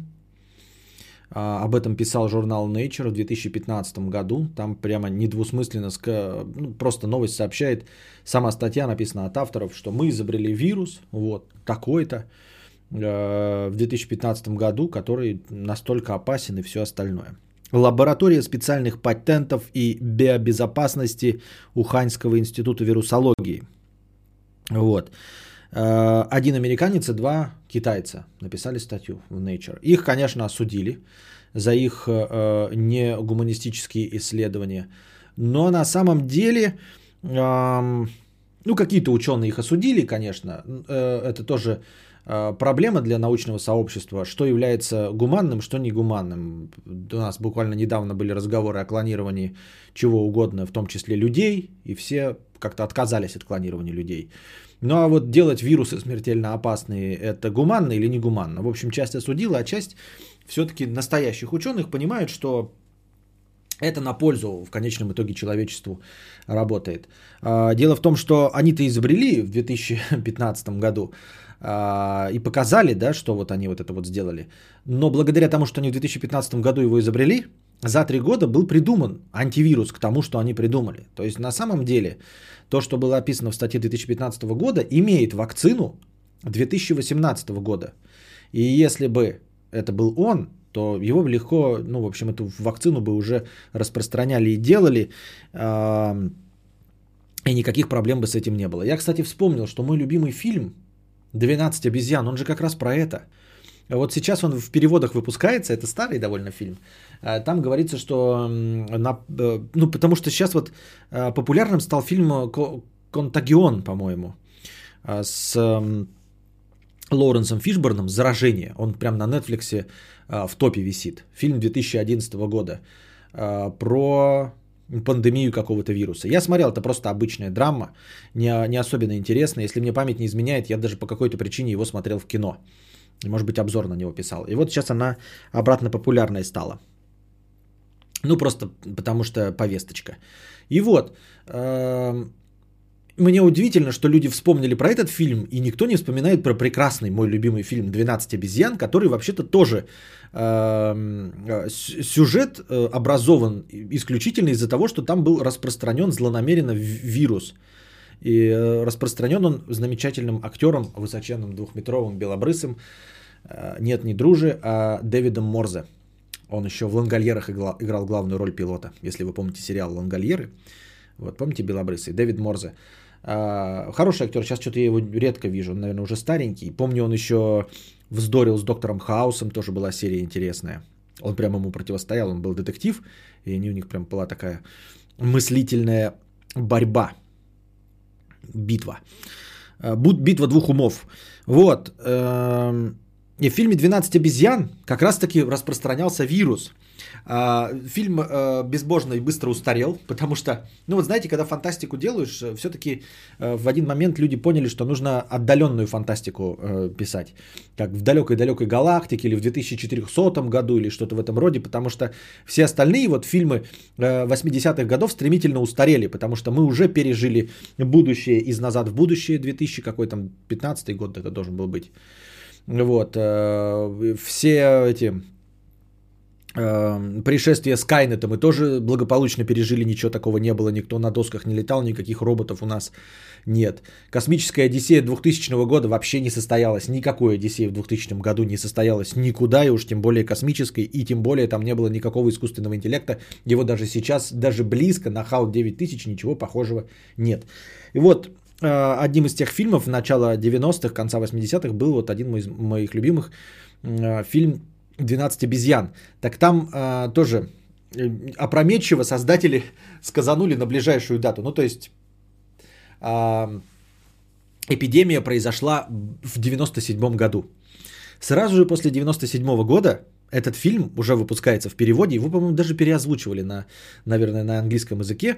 Там говорится про 2000 какой-то год, ну, отдаленный.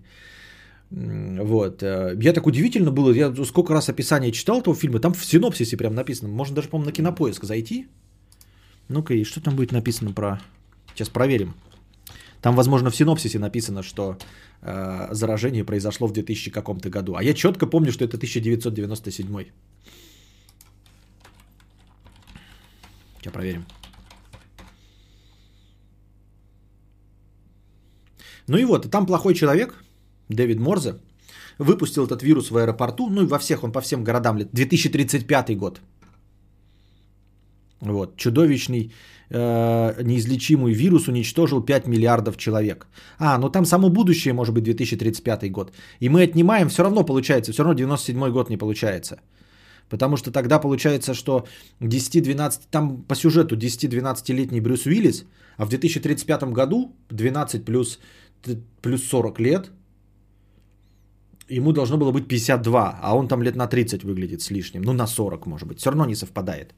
Так что даже если будущее 2035, все равно вирус в 97-м не мог, не мог выпасть. Но это все хуйня. Это все хуйня. Главное, что он почему-то э, не вернул себе былую популярность, хотя фильм интересный. Но там же фильм не про заражение, а все-таки заражение под названием заражение. Он именно на эту тему. К чему бишь я? Как я люблю отвлекаться, да, на разные темы. Вот. А, смотрите, а, почему вот этот новый коронавирус, а, скорее всего, не является, как я уже сказал, а, химическим оружием, вот, а, и также не является химическим оружием, выпущенным специально в качестве атаки, и не является химическим оружием, выпущенным случайно. То есть три у нас – что он вообще не является химическим оружием, и что он не является специально выпущенным и в результате халатности. Во-первых, выхлоп у этого оружия крайне хуевый на самом деле. Вот, как я уже сказал, наспойлерил вам в самом начале, уровень развития вирусологии в США и Китае позволяет им создавать гораздо более э, сложные и живучие и гораздо более смертельные вирусы. Вот. А, такой бессмысленный вирус, который э, истребляет очень небольшую часть населения, вполне возможно, что его выпускали, как знаете, как что-то слабенькое, чтобы разрушить экономику. Но исход показал, что экономика не будет разрушена. Да, она потерпит какие-то потрясения, но разрушена не будет. И уж тем более, если кто-то делал это в направлении определенной цивилизации или определенного государства, то тоже такого эффекта он не достигнет, потому что под удар попали все. Если это хотел сделать Китай, то он сам же на него и напоролся. Это дико тупо. Вот. С другой стороны, да, вот я уже помимо этой статьи рассуждаю. Помните, вот у нас был Скрипальта, которого отравили? Якобы наши спецслужбы. И мы такие думаем, что навряд ли бы, да, вирусологи, какие-то военные, хитрожопые, выпустили настолько хуевый вирус, который даже не убивает и который не смог никакую экономику разрушить. Это ж фиаско, братаны, да? с одной стороны, думаем. Навряд ли бы они так бездарно поступили.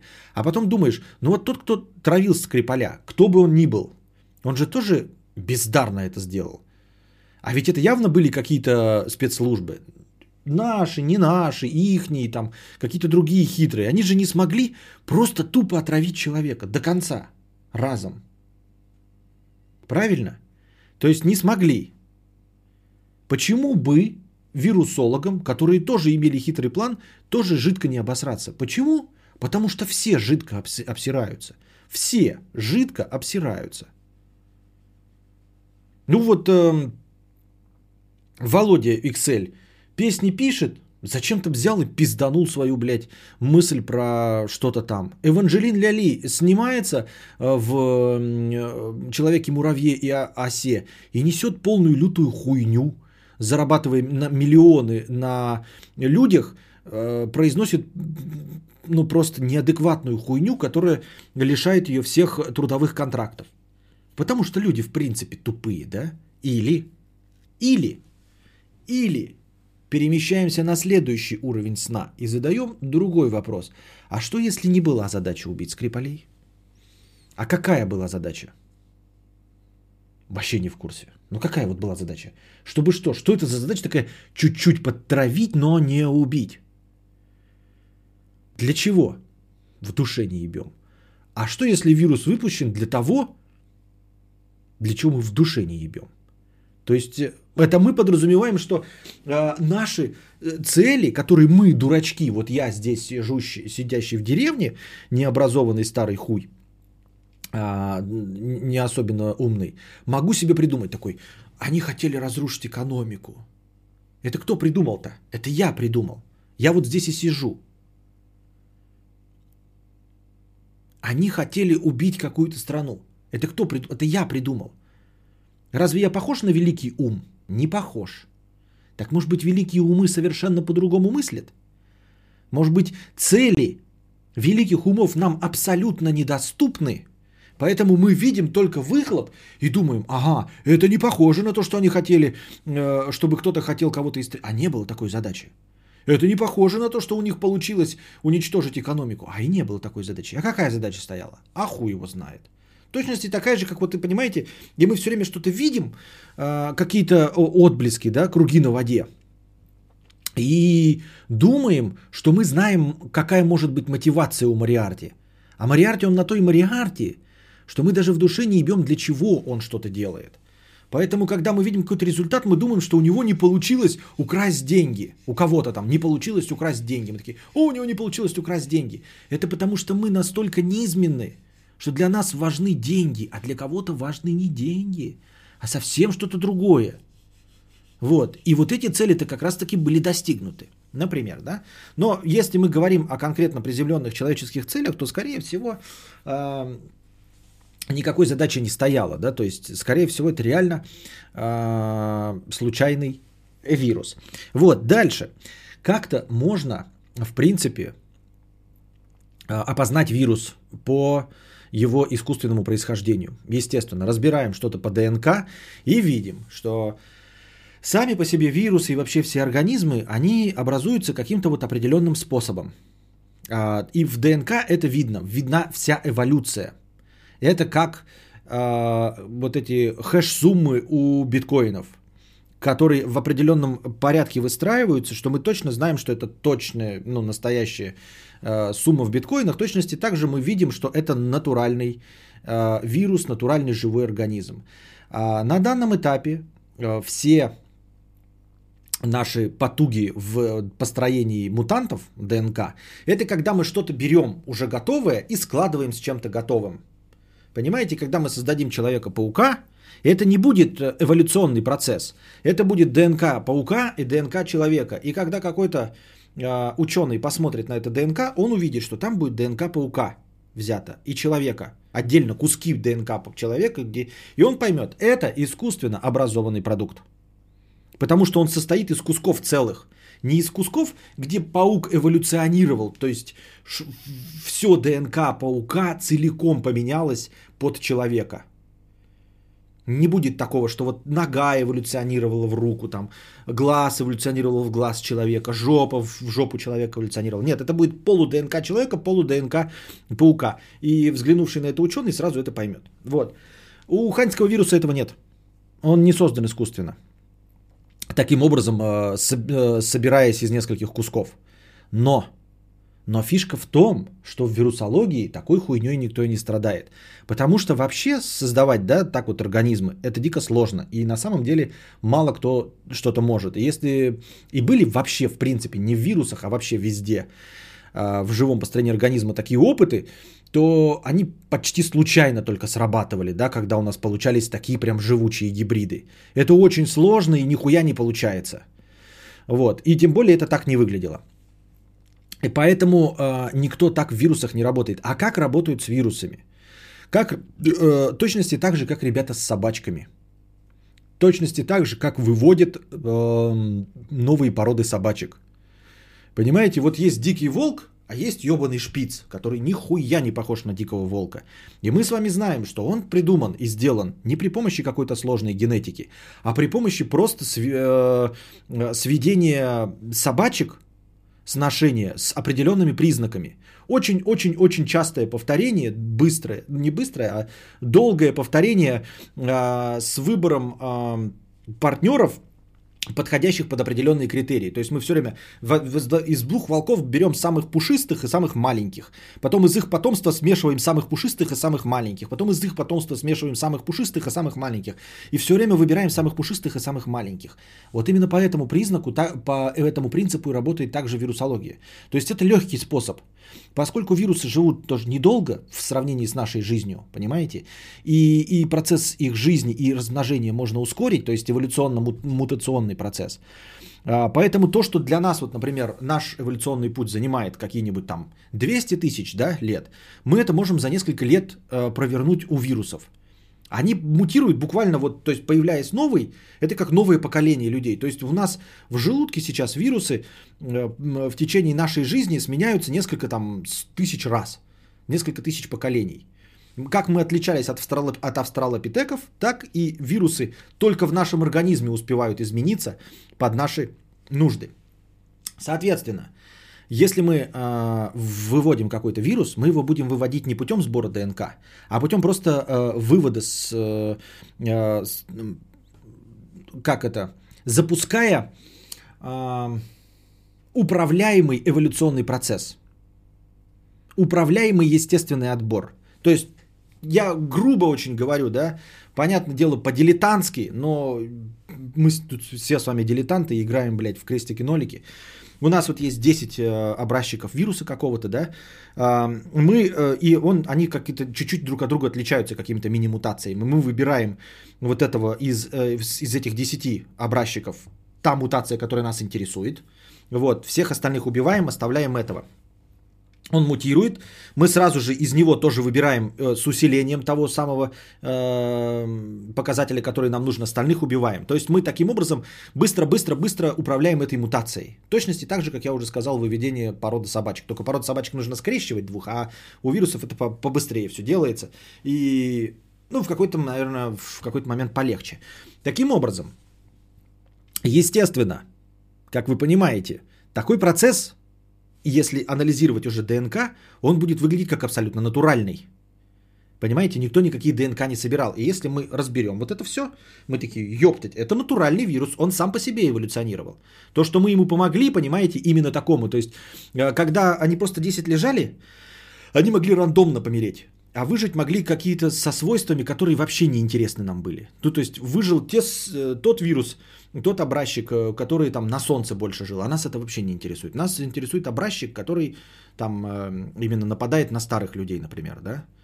Вот. А он бы случайным образом умер. А поскольку мы управляем этим процессом, мы им создаем комфортные тепличные вакуумные условия, нет, не вакуумные, тепличные условия, и позволяем выжить именно э, тем образцам, которые обладают нужными нам свойствами. То есть, когда мы в итоге, какой-то другой человек смотрит на это и видит абсолютно натуральный вирус. Таким образом, да, может быть, он так и выведен, может быть, но как мы возвращаемся обратно, навряд ли. То, ты же, кажется, слово селекция забыл. Спасибо, нахлебник. Да, я забыл слово селекция. Мало того, что я его не то что забыл, потому что если бы я его забыл, я бы сказал, я забыл это слово, а я забыл понятие вообще в принципе. И поэтому я его сейчас не использовал. Да, селекция. Вот. А, но, то есть такое возможно в принципе. И скорее всего искусственный вирус так бы и был выведен. И по виду никак нельзя было бы определить, что он искусственный. Но все равно вот эти косвенные признаки говорят о том, что навряд ли он выведенный. Э, потому что он, э, ну, э, попадание его в живую среду не достигает никакой более или менее адекватной цели. Просто никакой адекватной цели. Не истребляет он, например, по национальному признаку, как бы мог, да, как бы хотелось, например, какой-нибудь стране отдельной.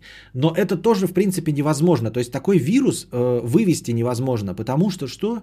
Потому что наш мир слишком глобалистский. Нельзя, знаете, выделить какие-то маркеры, чтобы грубо говоря, запустить четвертый рейх и какую-то одну национальность уничтожить. Так не получится, потому что нет чистых образчиков национальности.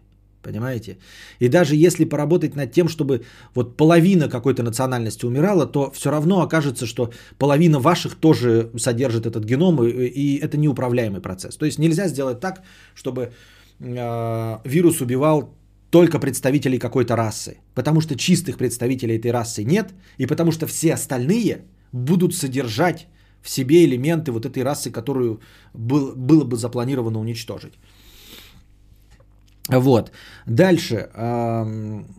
Даже чисто теоретически можно посмотреть, а, какой э, можно было бы создать вирус довольно легко и просто, если бы у вас был ресурс лаборатории и вы бы хотели действительно нанести хоть какой-то ущерб. Во-первых, этот вирус а, распространяется ну, крайне странно. И ну, мы вообще, в принципе, с ним справляемся, потому что он не передается так-то воздушно-капельным путем классически. Просто так не летает. Он большой и тяжелый. И он оседает на предметах. То есть, если мы стоим на 2 метра, мы не заражаемся. Это довольно своеобразный способ. Э, очень, скажем, такой неживучий. Да? Вот он сейчас нас пытается захватить. Это потому, что мы скучкованы. Но если мы постараемся, мы с ним легко справимся. Тогда как, например, какая-нибудь корь заражает, вот один человек заражает 15 других людей в ближайшем своем окружении. А коронавирус заражает одного-двух человек. Да, в сутки там говорят там 10-15, но в принципе, да, то есть заражаемость в масштабах. Корь заразительнее на, в 15 раз. Стандартная наша обычная корь. В 15 раз заразительнее, чем этот. Вот. А, довольно быстро проявляется и э, проявляется с несмертельными исходами, то есть можно лечить. Если бы люди создавали какой-то да, вирус, и была бы хоть какая-то задача хоть побольше смертей нанести, то можно было, например, бы смешать корь а, с ВИЧ-инфекцией. И сделать ВИЧ, что тоже теоретически, да, вот чисто в выкладках, выглядит довольно правдеподобно, что чего можно было бы добиться в лабораторных условиях, а, не будучи особенно гениями, понимаете? А, сделать так, чтобы ВИЧ был сокрыт долго, полгода, и не проявлялся никак в симптомах, а потом имел бы быстрое развитие до СПИДа. Ну, то есть ВИЧ это облегченная версия, потом наступает СПИД, и вы умираете. Вот, в принципе, довести вирус СПИ, э, ВИЧ СПИДа до такого э, состояния довольно легко. А если сделать его еще настолько заразным, как корь, то есть передающимся при там рукопожатиях и всем остальным, то это будет вообще ад и Израиль. То есть люди будут зараженными полгода ходить, у них не будет ни одного симптома, это написано в статье, это я вам не придумаю, это не надо мне так сейчас. Вот ты сейчас кому-то план каким-то маньяком разрабатываешь. Это не я его разработал, это в статье написали. Ни в коем случае не рекомендуем, просто как теоретическая возможность, что, так, э, что э, это сейчас на данном э, этапе развития вот этой технологии вполне достижимо. Легко и просто. Так вот, а распространяемость кори, мы вот этот вот ВИЧ, который полгода скрывается, то есть за полгода один носитель, пациент номер, номер 0, полгода ходит, всех заражает этой корью. И на них ни на ком не видно, и в, в нем не видно. И через полгода, вы представляете, скольких он может, да? И всех начинаем тестировать, по ним тоже ничего не видно. И через полгода вы там за ближайшие две недели ВИЧ превращается в СПИД. И ты начинаешь, ну и собственно все, у тебя синдром э, повышенного иммунодефицита. Конец. Вот. Это, это вариант того, что можно прямо сейчас создать. Вместо этого кто-то предполагает, что э, лаборатории в Ухане, м- имеющие возможность создать такую ебалу, создают при этом коронавирус, который их же еще и выкашивает. И остается последний вариант. Э, халатность. То есть вирус был просто как один из многих изобретен просто в научных целях, а потом какой-то ебанутый, блядь, просто Валдоний вытащил его. Опыт показывает, что такое практически невозможно.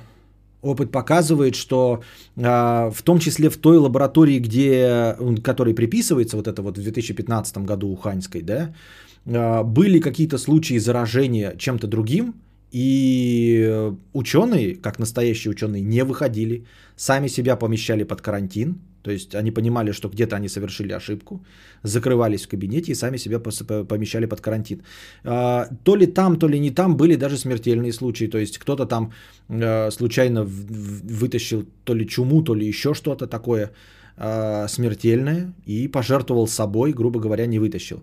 И системы а, безопасности не позволяют э, покинуть из э, вирусом такие лаборатории. То есть, ну, не то чтобы, знаете, мы, мы вроде бы ввели сигнализацию, но никто ни разу не пытался похитить, поэтому мы не знаем, как работает сигнализация. Нет, есть задокументированные случаи э, того, как вирусы попадали на людей и не покидали этих лабораторий. Э, на примере лаборатории, в частности, этой Уханьской, и на примере других лабораторий, занимающихся тем же самым, и они не смогли покинуть. Ну, то есть ученые вели себя как настоящие ученые. Если совершил ошибку в Алдоне, сидишь на жопе ровно, и тебя лечат. Вот такие вот дела. Поэтому, поэтому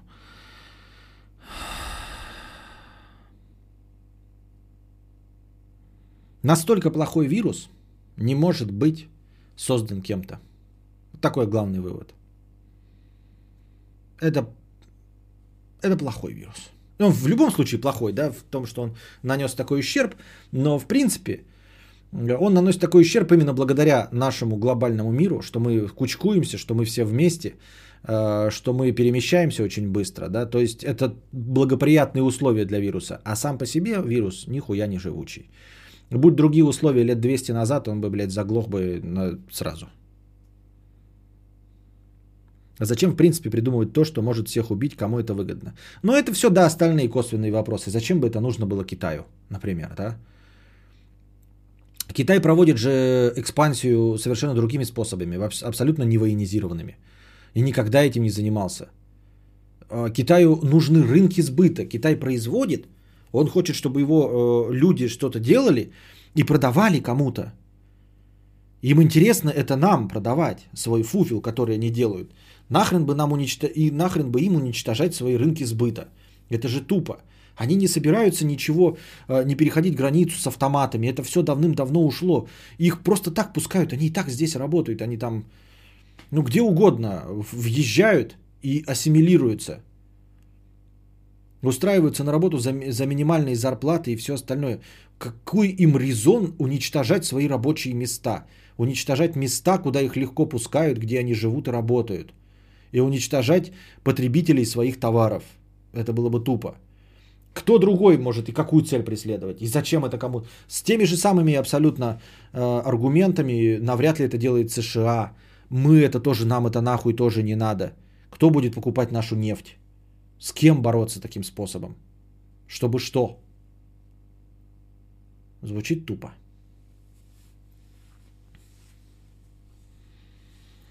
Уничтожать пожилых людей. А зачем, опять-таки? Пожилые люди, если с точки зрения экономики смотреть, они идеальные пожиратели бумаги, как я вам говорил, в смысле э, денег. Они не работают и требуют просто на себя постоянные траты. Как мы говорили, помните про НЛО и все вот это остальное, что нужно изымать денежную массу из обращения, чтобы хоть как-нибудь сдерживать инфляцию. Прекрасная часть населения, ну, которая на пенсии находится у нас, да и в других, она просто поедает. Она ничего не производит и просто поедает э, продукт, тратя на это свои деньги, свои сбережения – Прекрасный потребитель, идеальный потребитель. Этот потребитель сам уже ничего не производит. Он, вы ему даете деньги, а он их все скушал, и, и, и они исчезли. А вам даст, дашь деньги, вы начнете еще что-то делать из этого, добавленную стоимость, еще больше денег, нахуй бы вы нужны были. А старые взрослые для экономики, по-моему, прекрасные потребители? Нет? Не понимаю. Ну, то есть я вообще ничего не понимаю, я дурак, да? Поэтому я могу там что-то фундаментальном э, как-то э, иметь какую-то ошибку в э, своем мышлении. Но тем не менее. Ну, почему-то же говорят, что типа Европа стареет, это плохо. Дескать, э, трудоспособное население должно прокармливать молодых и очень-очень старых, которые очень-очень долго живут. Видимо, в этом какая-то проблема есть в развитых странах.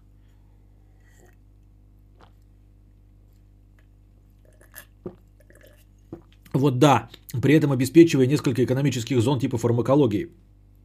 Даже если бы кто-то попытался да, изничтожить, э, например, э, именно пожилых людей, фармкомпании, которые целиком и полностью, как правильно заметил Дмитрий Телегин, держится как раз-таки на стариках, которые постоянно пьют таблетки. Ну, чем ты старше становишься, тем больше ты э, становишься э, спонсором, пользователем и потребителем фармакологии. Мне кажется, первое, что должны были заняться фармкомпании, такие типа «Ёба, ёба, ёба, ёба, ёба, ёба, ёба, ёба, на, на, нашу целевую аудиторию кто-то истребляет. Срочно придумайте лекарство, срочно, блядь, надорвите жопы, все наши миллионы. Вложите в то, чтобы придумать лекарство, чтобы спасти наших потребителей. Кто будет покупать наши пилюли-то, кто нашу гомеопатию будет покупать?» Срочно нужно придумать лекарство, чтобы их спасти. А то нам некому будет втюхивать свое говно.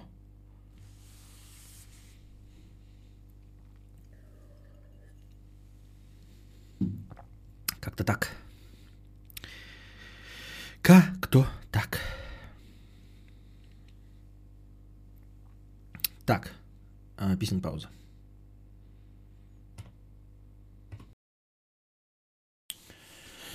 Итак, дорогие друзья, я вкусно и нажористо покакал.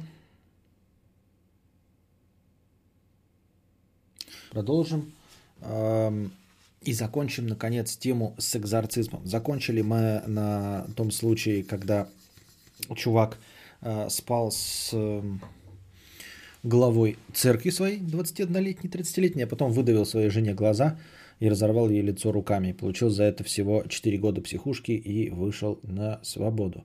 Удивительно, да, что он был прихожанином церкви и как бы грех грехом, а все-таки изменял-то он тоже с глубоко верующей дамой.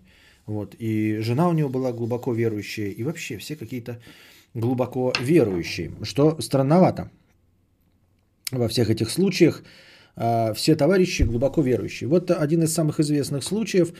Анна Михель из Германии – да, Значит, э, на основе ее истории сейчас э, снят фильм «Шесть демонов» Эмили Роуз.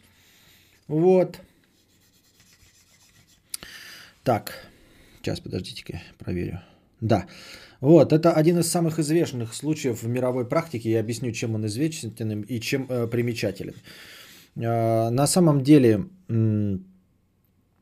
Анна Михель страдала депрессией и эпилепсией, но ее как бы сгноили в экзорцизме. Но начнем с того, что она еще в подростковом возрасте начала слышать голоса и видеть лицо дьявола во время молитвы. Тут нужно э, опять-таки отметить один из важнейших элементов э, всех историй – она была тоже в набожной семье. Вы скажете, набожная семья это плохо, потому что и там в церковь ходили, и сям в церковь ходили. Нет, я не про то, что набожная семья плохо, или что религия плохо, или что остальное.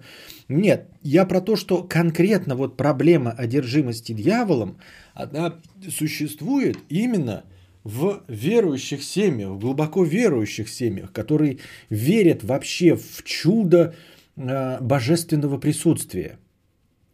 Понимаете? Э, не бывает, как я уже говорил в позапрошлом стриме, э, одержимости дьяволом у атеистов и в атеистических семьях. Потому что а, если у тебя семья не особенно верит во всю эту канитель, просто верит в Бога, например, да, а, но не является ярым прихожанином и фанатиком, то есть не верит в присутствие сверхъестественного здесь, вот, например, я, ваш покорный слуга, я являюсь верующим человеком, и, как я уже говорил, я э, внеконфессиональный верующий, не пред, стараюсь не представ, не стараюсь, а не представляю ни одну из существующих религий, потому что мое представление о Боге, оно отличается от того, что есть. Вот. Я поэтому себя причисляю к внеконфессиональным верующим. Вот. Тем не менее, если что-то произойдет с кем-то из моих близких, я навряд ли предположу, что туда в него вселились демоны. Я предположу э, психо- психиатрическое расстройство какое-то, да, либо вполне себе физическое расстройство, связанное там, с сбоем э, выработки гормонов или, может быть, прям с поражениями мозга какими-то, да. И, скорее всего, постараюсь направить этого человека в больницу, лечить, ну уж точно не к экзорцисту. Вот, а, потому что я не верю в присутствие сверхъестественного в нашем мире. Я верю, что существует где-то там какое-то высшее существо, которое нас создало, которое э, дает всему нашему существованию какой-то смысл, непостижимый для нас. Но прямо здесь оно установило такие правила, что здесь вампиров, вурдалаков, прочей нечисти не существует. Никакие демоны не, спускают сюда, не спускаются сюда с копытами. Вот, э, король в желтом не ходит э, между деревьями. Ничего такого не происходит в нашем мире. Оно все есть, но в другом подпространстве. А здесь у нас такие правила игры. Понимаете, мы сейчас находимся в каком-то игровом сеттинге, в котором не может быть магии. Вот мы играем в Call of Duty, здесь не появится никогда в серии Call of Duty никакие демоны. Вот. И Ведьмак никогда не появится, потому что это ограничение сеттинга. И также здесь в ограничении сеттинга ничего такого быть не может. Это не отменяет того, что я верун, понимаете? Я вот к чему все. То есть э, я не говорю про чистых аметистов, я говорю про тех, кто не просто фанатично верит во что-то, это тоже не обязательно или э, никак не влияет, а именно верит э, вообще в присутствие сверхъестественного. Именно они могут предположить, что а, в кого-то может кто-то вселиться сверхъестественно. Ну, то есть вообще какая-то чупакабра водиться и все остальное, вместо того, чтобы пораскинуть мозгами и подумать, э, как это можно объяснить с научной точки зрения. Ну, естественно, бывают разного рода э, люди верующие, да, э, во все сверхъестественное. Тоже это никак не касается религии. Есть кто-то верит э, в, в сущности в виде гномиков, а если ты э, ходишь... Э, в церковь какую-то, да, например, и э, видишь, как э, один из твоих родственников ведет себя неадекватно, то ты предполагаешь, что что-то пошло не так на том уровне понимания, который тебе доступен. Понимаете? Если вы смотрите на науку и научные педерачи, да, и если вы видите, происходит какая-то хуета, даже не с человеком, а вообще какая-то хуета, скорее всего, вы подумаете, что это э, можно объяснить с научной точки зрения. Правильно? Если вы вообще верите в э, черных кошек, переходящих дорогу, э, верите в инопланетян, например, верите в какую-то сверхъестественную ебанину в параллельные миры или еще что-то в этом роде, и видите какую-то ебанину, вы предполагаете, что? Что это э, открылся портал в параллельные миры. Или это инопланетяне скинули зонд например, что-нибудь. Если же вы являетесь представителем какой-то религии и ярым ее фанатом, и при этом верите опять-таки в чудеса, то, естественно, увидев что-то нездоровое, ненормальное, вы предполагаете, что это что? Правильно, происки дьявола. Ну, если почему происки дьявола, скажите, а почему не происки Бога? А потому что необъяснимо это всегда плохое. Хорошее, светлое, это когда все кристально чисто и понятно. Инь и ян, понимаете, день и ночь. Добро – это когда светло. Это когда день, это когда ты далеко все видишь, когда все кристально ясно и чисто. Именно поэтому белый цвет, свет в принципе, день, это все э, ассоциируется с добром. Тьма, незнание, неспособность что-то увидеть, что-то сокрытое, это всегда плохое.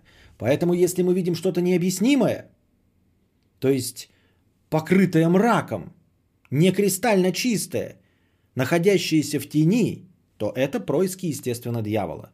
Потому что все, что понятно, логично, последовательно, это все от Бога. Все, что непонятно, нелогично, необъяснимо, не кристально ясно, значит скрывается, значит в тени, значит ночь, значит зло. Женщины. Ян. Вот. А, ну, вот так и все и происходит. Это я к тому, что почему э, мы видим связь, да, думаем, что вот эти случаи экзорцизма, они все среди верунов. Нет, это связь-то в обратную сторону идет. А не потому, что они веруны, а они веруны, потому что вот так. Понимаете? Потому что если бы вот эти люди, мы такие думаем, вот если бы они не ходили в церковь, да, в какую-нибудь, то они бы не подумали про экзорцизм, а подумали про, про что-нибудь хорошее, про науку. Нет, ребята, эти люди верят в сверхъестественное. Если бы у них не было их церкви, они бы сказали, что э, в них вселился какой-то инопланетянин или возил их на опыты, вставил им в очко зонд и теперь ими управляет издалека. Вот что я хочу преподнести, понимаете? Это, в принципе, люди, верующие в сверхъестественное. И если у них не будет какой-то религиозной составляющей, они заменят ее на другую какую-то ебаторику с рен Вот и все. Вот так это работает. Ну так вот, Анна Михель в 76 год начала еще а, видеть галлюцинации. Ну и как, понимаете, всякие галлюцинации а, ты же видишь то, что тебя пугает, ну или не пугает, но образы, которые тебе знакомы, ты их не а, с нуля рождаешь. И, естественно, если это была набожная семья, где тебе все время говорят, что а, дьявол а, искушает нас, да, вот есть зло, вот есть дьявол, то когда у тебя появится галлюцинация что-то страшного, то ты увидишь, что? Правильно, дьявола. Ну и она видела, естественно, во время молитв а, э, какая-то встряска, это я сейчас пытаюсь просто объяснить, она видела галлюцинации, и в этих галлюцинациях видела лицо дьявола. Естественно, обо всем этом она рассказывала, у нее возникали суицидальные мысли, она рассказывала родителям по глупости своей, а те, как э, набожные э, прихожане, э, предположили, естественно, что она э, одержима. Вот, вызвали священников. Это долго продолжалось. На самом деле у нее просто была, как это, прогрессировала болезнь, и она становилась все хуже и хуже. Вот. Э, в, качестве, в том числе, как проявлялись, проявлялась ее одержимость. Она спала голой на полу, вот, пила свою мочу. Вы скажете, а почему это одержимость? Почему это, например, Геннадий Малахов э, тогда не одержим? А с чего вы взяли, что он не одержим? Вот, она пила свою мочу, в отличие от Геннадия Малахова, который пьет чужую мочу. Вот, богохульничала, но это стандартно, да, то есть э, ты как-то не управляешь своим телом и не управляешь некоторыми личностями своими. Вот, э, ну и лаяла под столом. Наверное, чем-то еще страдала, страдала, но в целом вот это вот такие заметные эпизоды. Так вот, эм, экзорцизм, самое интересное, продолжался с ней. А, не помню, как там в фильме это показано, всегда скомкано. Вот как вы думаете, сколько продолжаться может процесс экзорцизма? Мы такие думаем, ну, 2-3 сеанса, да, ну, там еще что-то поколотят тебе, ну, 5, ну, неделю. Оказывается, э, экзорцизм проводился с ней два раза в неделю в течение 9 месяцев. 9 месяцев, ребята. 9 месяцев, два раза в неделю проводили над ней сеансы экзорцизма вместо того, чтобы э, сводить ее к врачу. Более того, а, ей прописывали, ее водили к врачу, ей им сказали, что ваша дочь это кукуха едет. Вот, и прописали лекарства. И они, родители этой Анны Михель, отговорили ее пить лекарства, сказали, врачи это все дурные, они тупые. Ты на самом деле одержима. Вот и все. Когда она впадала в это, естественно, беспамятство, она причиняла, ну, вот это вот пила мочу, все остальное, причиняла себе вред, в том числе и голодала. Ну и вместо того, чтобы ее на таблеточках держать, то есть вполне себе можно было спасти, они ее два раза в неделю проводили сеансы, и это длилось 9 месяцев. Вот. Классически. Она разговаривала, значит, в ней было 6 демонов, один из них был Гитлер. Вот. И Гитлер разговаривал на немецком языке. Вот. Ни у кого не вызвало сомнений, что действительно один из шести, ну из скольки-то там демонов в ней внутри был действительно Гитлер. Вот. Ну потому что он же разговаривал по-немецки. Но только вы, надеюсь, внимательные слушатели обратили внимание, что Анна Михель тоже была немка, и все это происходило в Немеции. То есть э, Гитлер в ее голове говорил не на каком-то неизвестном ей языке, а говорил на языке, на котором она и так разговаривает. Это раз. Во-вторых, никто почему-то не обратил внимания, что Гитлер говорил эм, не с акцентом, которым говорил настоящий Гитлер, а с акцентом той местности, где жила Анна Михель. Понимаете? То есть это как бы, как будто вдруг бы в меня вселился дух Сталина и говорил бы на русском языке, на чистом русском языке, как я. И все такие, вау, это наверняка Сталин. Смотрите, в него вселился дух Сталина, он говорит на русском языке. Но как бы носитель и так говорил на русском языке. Да это все не важно. Главное, что Сталин говорил на русском, этот говорит на русском, все сходится. Вот как-то так это работало, да? Вот. В один прекрасный момент она в порыве всего этого порвала себе сухожилие, вот, э, ударилась об пол со всей силы, сломала себе руки и ноги, видимо, это как-то зажило, и ее продолжили лечить. В конечном итоге ее довели до окончательного истощения, и Анна Михель померла. Вот. А после того, как она померла, естественно, проводить начали вскрытие. Вот. И вскрытие показало, что она весила на момент смерти 30 килограмм. 26-летняя, как я понял, женщина, да? 30 килограмм, меньше 30 килограмм весила. Представляете, до какого истощения довели? Ну, 9 месяцев. Она там сама голодала, и сколько там можно было, да? Ее постоянно вот изгоняли пила мочу, вот, ела пауков, отказывалась еды, что-то в этом роде, вот все. Ну и вскрытие показало, что у нее была тяжелейшая форма пневмонии, не знаю насколько, но все-таки это официальное заключение. Тяжелая форма пневмонии, э, приводящая к галлюцинациям и параноидальному бреду. То есть это официальное заключение патологоанатомов, что у нее были э, галлюцинации и параноидальный бред. Более того, дальше начался процесс по, э, ну, в общем-то, уголовное дело открыли, в херли, человек помер. И произошло, произошел беспрецедентный случай. Церковь признала в конечном итоге, э, что Анна Михель была неодержима. Что бывает крайне редко, вы понимаете? А, и это очень сильно ударило по авторитету церкви. Потому что одно дело, когда ты верун и споришь, да, ну вот какая-нибудь официальная церковь, споришь с конкретно атеистом, да, ну, неплохо просто смешивать с говном какого-нибудь Невзорова там, да, или Докинза. Он же нихуя не понимает. То есть мы вообще говорим на разном языке. Мы понимаем, что а, никакого а, диалога, никакой дискуссии с таким противником быть не может.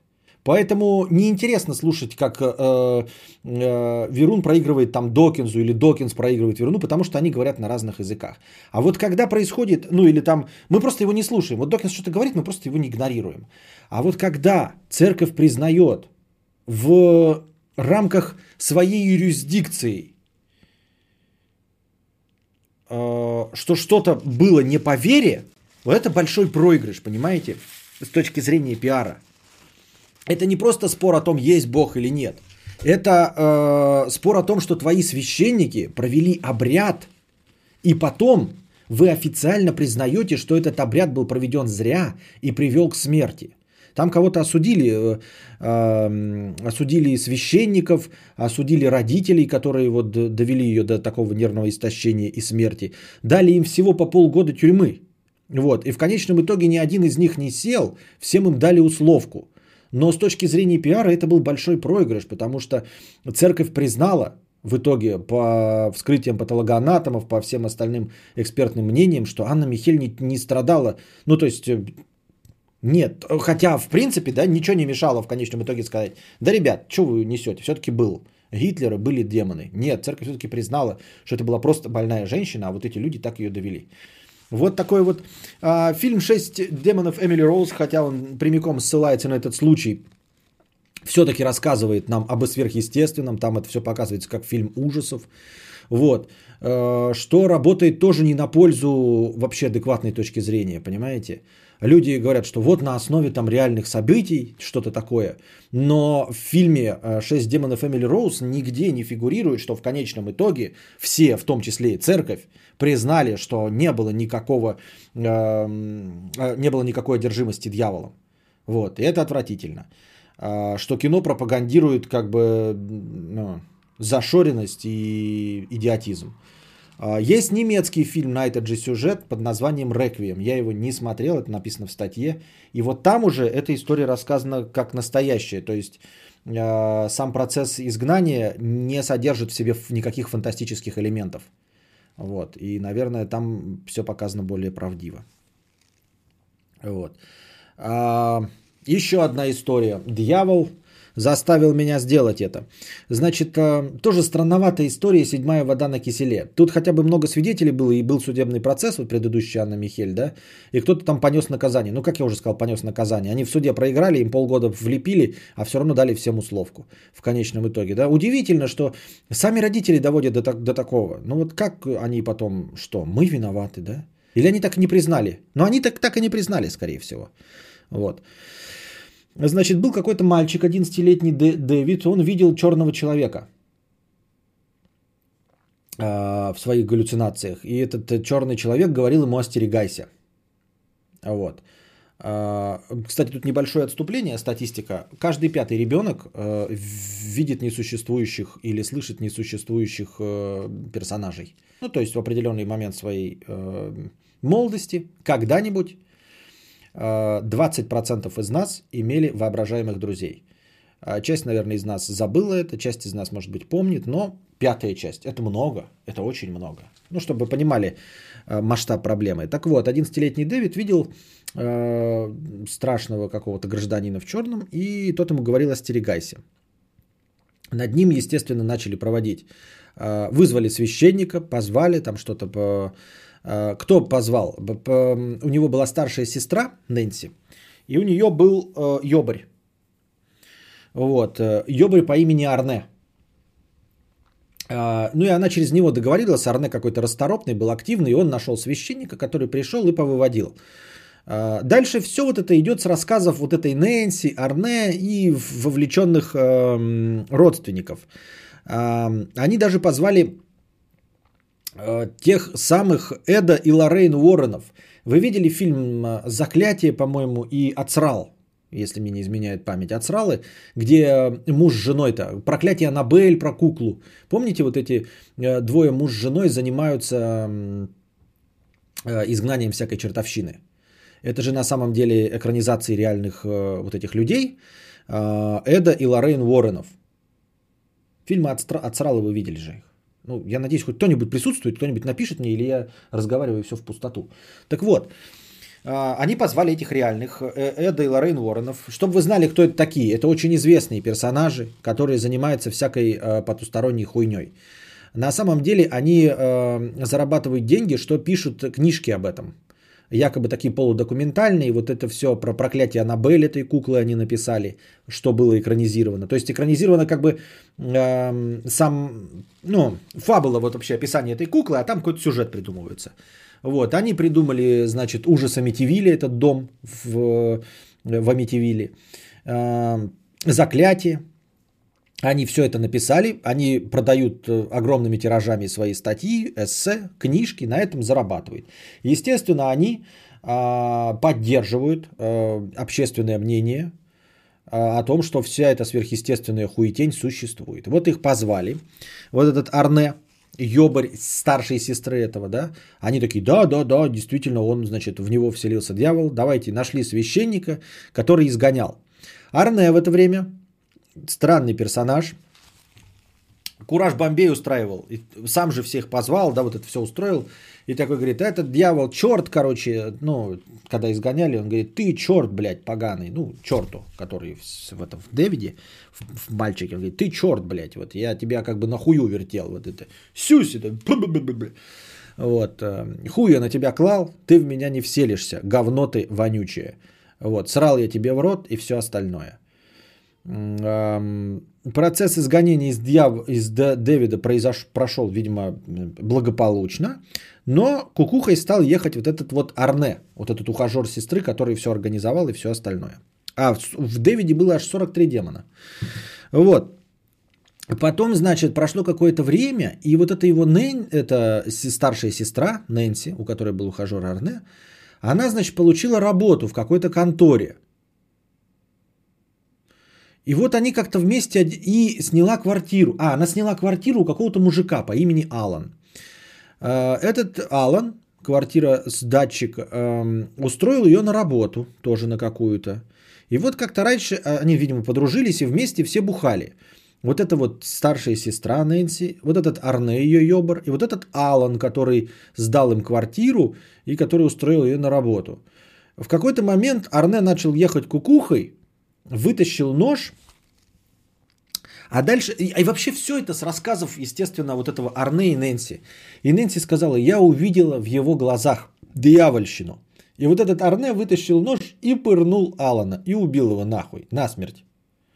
Вот этого непонятного персонажа. Я надеюсь, вы сумели уловить э, систему Санта-Барбары. Вот. И она сказала, что в него вселился дьявол. Вот. И он, значит, э, пырнул ножом Алана. А он на суде, этот э, Арне, говорил, и дьявол заставил меня сделать это. Вот. И вся вот эта вот канитель про дьявольщину, они начали вызывать, значит, э, экспертов. Э, решили почему-то адвокаты построить на этом защиту. Идиотская совершенно, мне кажется, идея. Адвокаты явно были невысокооплачиваемые. Ну, то есть человек убивает другого человека. Они такие думают, блядь, на что бы сослаться? Может быть, на психушку? Нет, давайте сошлемся на то, что он одержим. Они вспомнили, что вот выводили дьявола из этого Дэвида, да, вспомнили, и, и да, ну, что это было. И начали в качестве свидетелей вызывать этого священника, вызвали этого Эда э, и Лоррейн Уоррены. Эти, конечно, подпездывать стали, что э, было изгонение, ну, а изгонение это было, изгнание, вот. И что Арне, дескать, э, э, поносил на хуях этого черта, который был 43 демона в Дэвиде. И что не исключено, что обидевшись, один из них переключился на него. В общем, Эд и Лоррейн работали на свой пиар. Священники просто подтверждали, что они изгоняли из Дэвида. Ну и, естественно, в суде это нахуй не было никем принято. Вот. И ему, его посадили на 12 лет, этого э, Арне. А почему вообще об этой истории известно нам, да? Видимо, это был какой-то громкий судебный процесс. Ну, насколько громкий? Просто громкий балаган, да? То есть обычная бытовуха. Твоя телка снимает у какого-то мужика. Он, наверное, к ней ласты клеит. Ты, поехавший наркоман, и в какой-то момент просто его зарезал. Вспомнили, что вы до этого когда-то занимались непонятной херней с изгонением дьявола. Вот, решили это как-то по какой-то причине приплести, вспомнили, что вы еще экспертов при, э, привлекали, известных пиарщиков Эда и Лоррейн Уорренов, которые вообще любят э, на всей этой сверхъестественности по, повыкатываться. Видимо, всех попривлекали, и в связи с чем создали информационный повод. И именно поэтому мы все это знаем. Естественно, в суде сказали, вы что, ебнулись, что ли, блядь? Какие дьяволы, какое хуйня, блядь? 12 лет, блядь, присел. Он присел, отсидел всего 5 лет, Вышел благополучно, отдав свой э, это, долг судебной системе. И поженился на этой Дебби ее звали, а не Нэнси. Схуяли я взял, что ее Нэнси Дебби. Ну, в общем, на этой старшей сестре Дэвида. Причем тут Дэвид вообще? Мальчик, из которого изгнали благополучно. Причем тут эти Уоррены?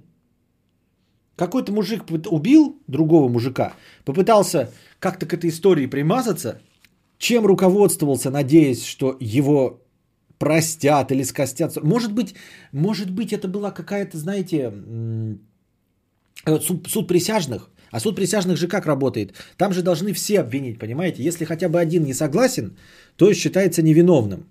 Суд присяжных же на этом, вы знаете, что он же не на большинстве. Я раньше думал, что на большинстве.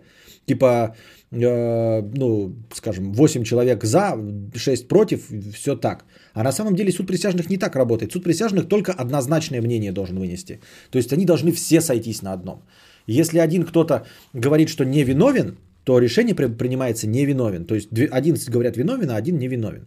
И как-то вот на этом работают, если я правильно понимаю. Могу опять сейчас ошибаться. Кто-нибудь подтвердите или опровергните систему э, присяжных. Может быть, на это был расчет, знаете, найти из присяжных, а там же обычные люди сидят, э, какую-нибудь бабку, поехавшую кукухой, которая во все это верит, и она поверит, что в него вселился дьявол, и на ней одной можно вывести на, скажем, невиновность. Но в итоге все равно не сработало. Но как бы она его простила, видимо, и сам по себе тот факт, что она прождала его 5 лет, хотя его просадили на 12, вот эта сестра старшая прождала его 5 лет, и они в итоге поженились. Это нам обратным числом говорит о том, что она, скорее всего, защищала его на суде. Когда вот он порезал того Алана, и она говорила, что увидела в глазах его дем- демоническое свечение, что он перестал быть самим собой – после того факта, что она 5 лет его прождала и благополучно вышла за него замуж, все-таки мы можем, наверное, с определенной долей вероятности утверждать, что она его тогда на суде прикрывала всем этим.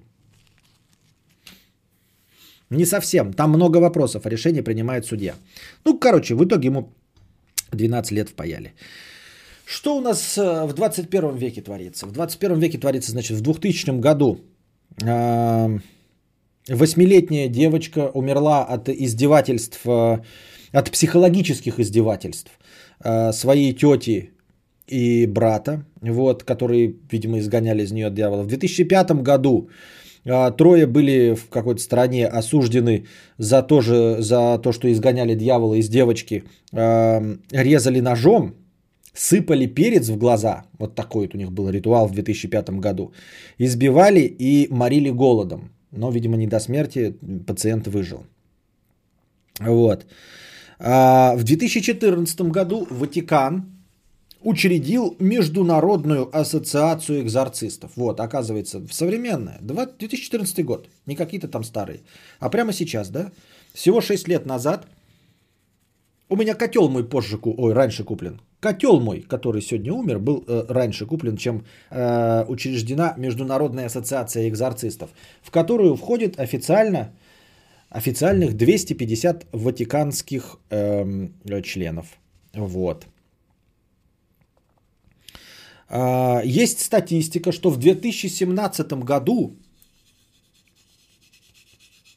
В Великобритании одной только, наверное, в других странах просто нет статистики, но так, чтобы вы понимали масштаб трагедии, в 2017 году в Великобритании зарегистрировано полторы тысячи случаев насилия над детьми э, под э, прикрытием экзорцизма. Вы понимаете, да?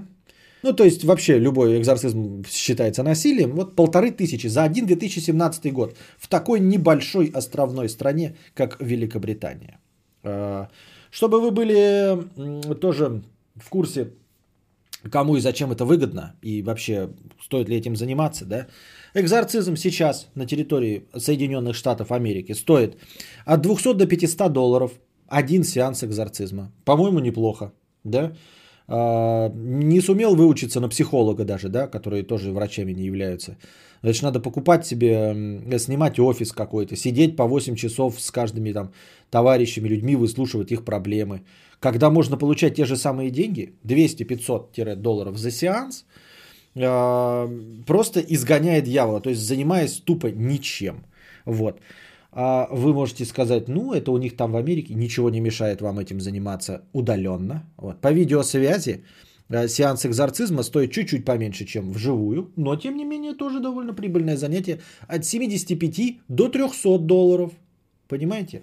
За э, изгонение дьявола по видеосвязи. Вообще не представляю, как это выглядит. Но мне кажется, что даже я мог бы справиться с изгонением каких-то сущностей в виде гномиков. Уж за 300 долларов я бы постарался. Там поколдовал, в бубен бы побил, себе бы в бубен побил.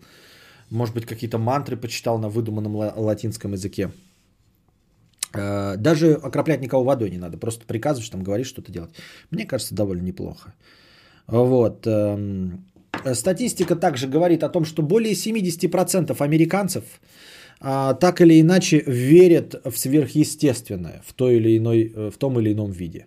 Понимаете? То есть, ну, понятное дело, что кто-то совсем адовый верун, а кто-то там э, э, верит в черную кошку, переходящую дорогу. Но в целом понятно, да, что если ты не придерживаешься какой-то веры, это не значит, что э, увидев что-то нерациональное, скорее всего, вот эти более 70% американцев попытаются объяснить это с точки зрения сверхъестественного. Вот такие дела. Вот такие дела. Как я уже говорил, большинство одержимостей так или иначе сводится к шизофрении и диссоциативному расстройству личности. Вот. Э, ну а также сопутствующие болезни, которые просто э, трактуются, скажем так, э, не особенно осведомленными людьми, как одержимость. Будь то синдромы Туретта, эпилепсии и любые другие болезни, вызывающие мышечные спазмы, например. В 2010 году был случай изгонения демона гомосексуальности. Вот, он даже задокументирован и снят, и в Ютубе это можно посмотреть. Ужасно. Значит, какого-то молодого пацана прям в церкви куча людей держат за конечности и вот пытаются изгнать из него дьявола. Он что-то там орет, вопит, они ему на живот давят, он блюет. Ну, отвратительное зрелище, прям конкретное насилие. Э, вот. Э, несмотря на то, что это всеми осуждено, и все понимают, что это дикий бред, об этом там куча новостных было сюжетов, и даже в каких-то шоу, как у нас, типа, пусть говорят, обсудили и осудили все это. Тем не менее, а, все еще есть прайсики в определенных местах, а, в, на определенных досках объявлений предлагается изгнать демона гомосексуальности. Вот. Совсем свежайший случай. В 2018 году в Никарагуа пытались э, из девушки изгнать так называемых дьяволов. Морили ее голодом. А, видимо, она не поддалась. Или они решили, что не сработало. И в конечном итоге просто сожгли ее заживо на поле. Но это Никарагуа как бы. Но с другой стороны, можем ли мы, мы быть уверены, что мы лучше, чем Никарагуа? В 95 году, чуть-чуть пораньше, Э, священник забил женщину до смерти, изгоняя из, из нее, видимо, дьявола палкой, а забил таким образом до смерти. Вот такая фигня. Э, в США около 100 сертифицированных э, экзорцистов, во Франции 70, это из существующей статистики, в Польше 350. Почему в Польше больше? Так кто его знает почему. Это наука пока еще. Не в курсе дела. Мы с вами, ребята, живем в этом мире, прямо здесь и сейчас. Кто-то где-то из кого-то изгоняет дьявола. Довольно спорными способами. Полторы тысячи детей только в одной Великобритании ежегодно подвергаются насилию под предлогом изгнания дьявола. И это печально. А мы думаем, что мы живем в век науки и техники. Такие дела. На этом все. Приходите завтра, готовьте бабосики, откладывайте. Теперь вам негде их тратить. Тратьте их на развлечения в интернете. Держитесь там. Вам всего доброго, хорошего настроения и здоровья.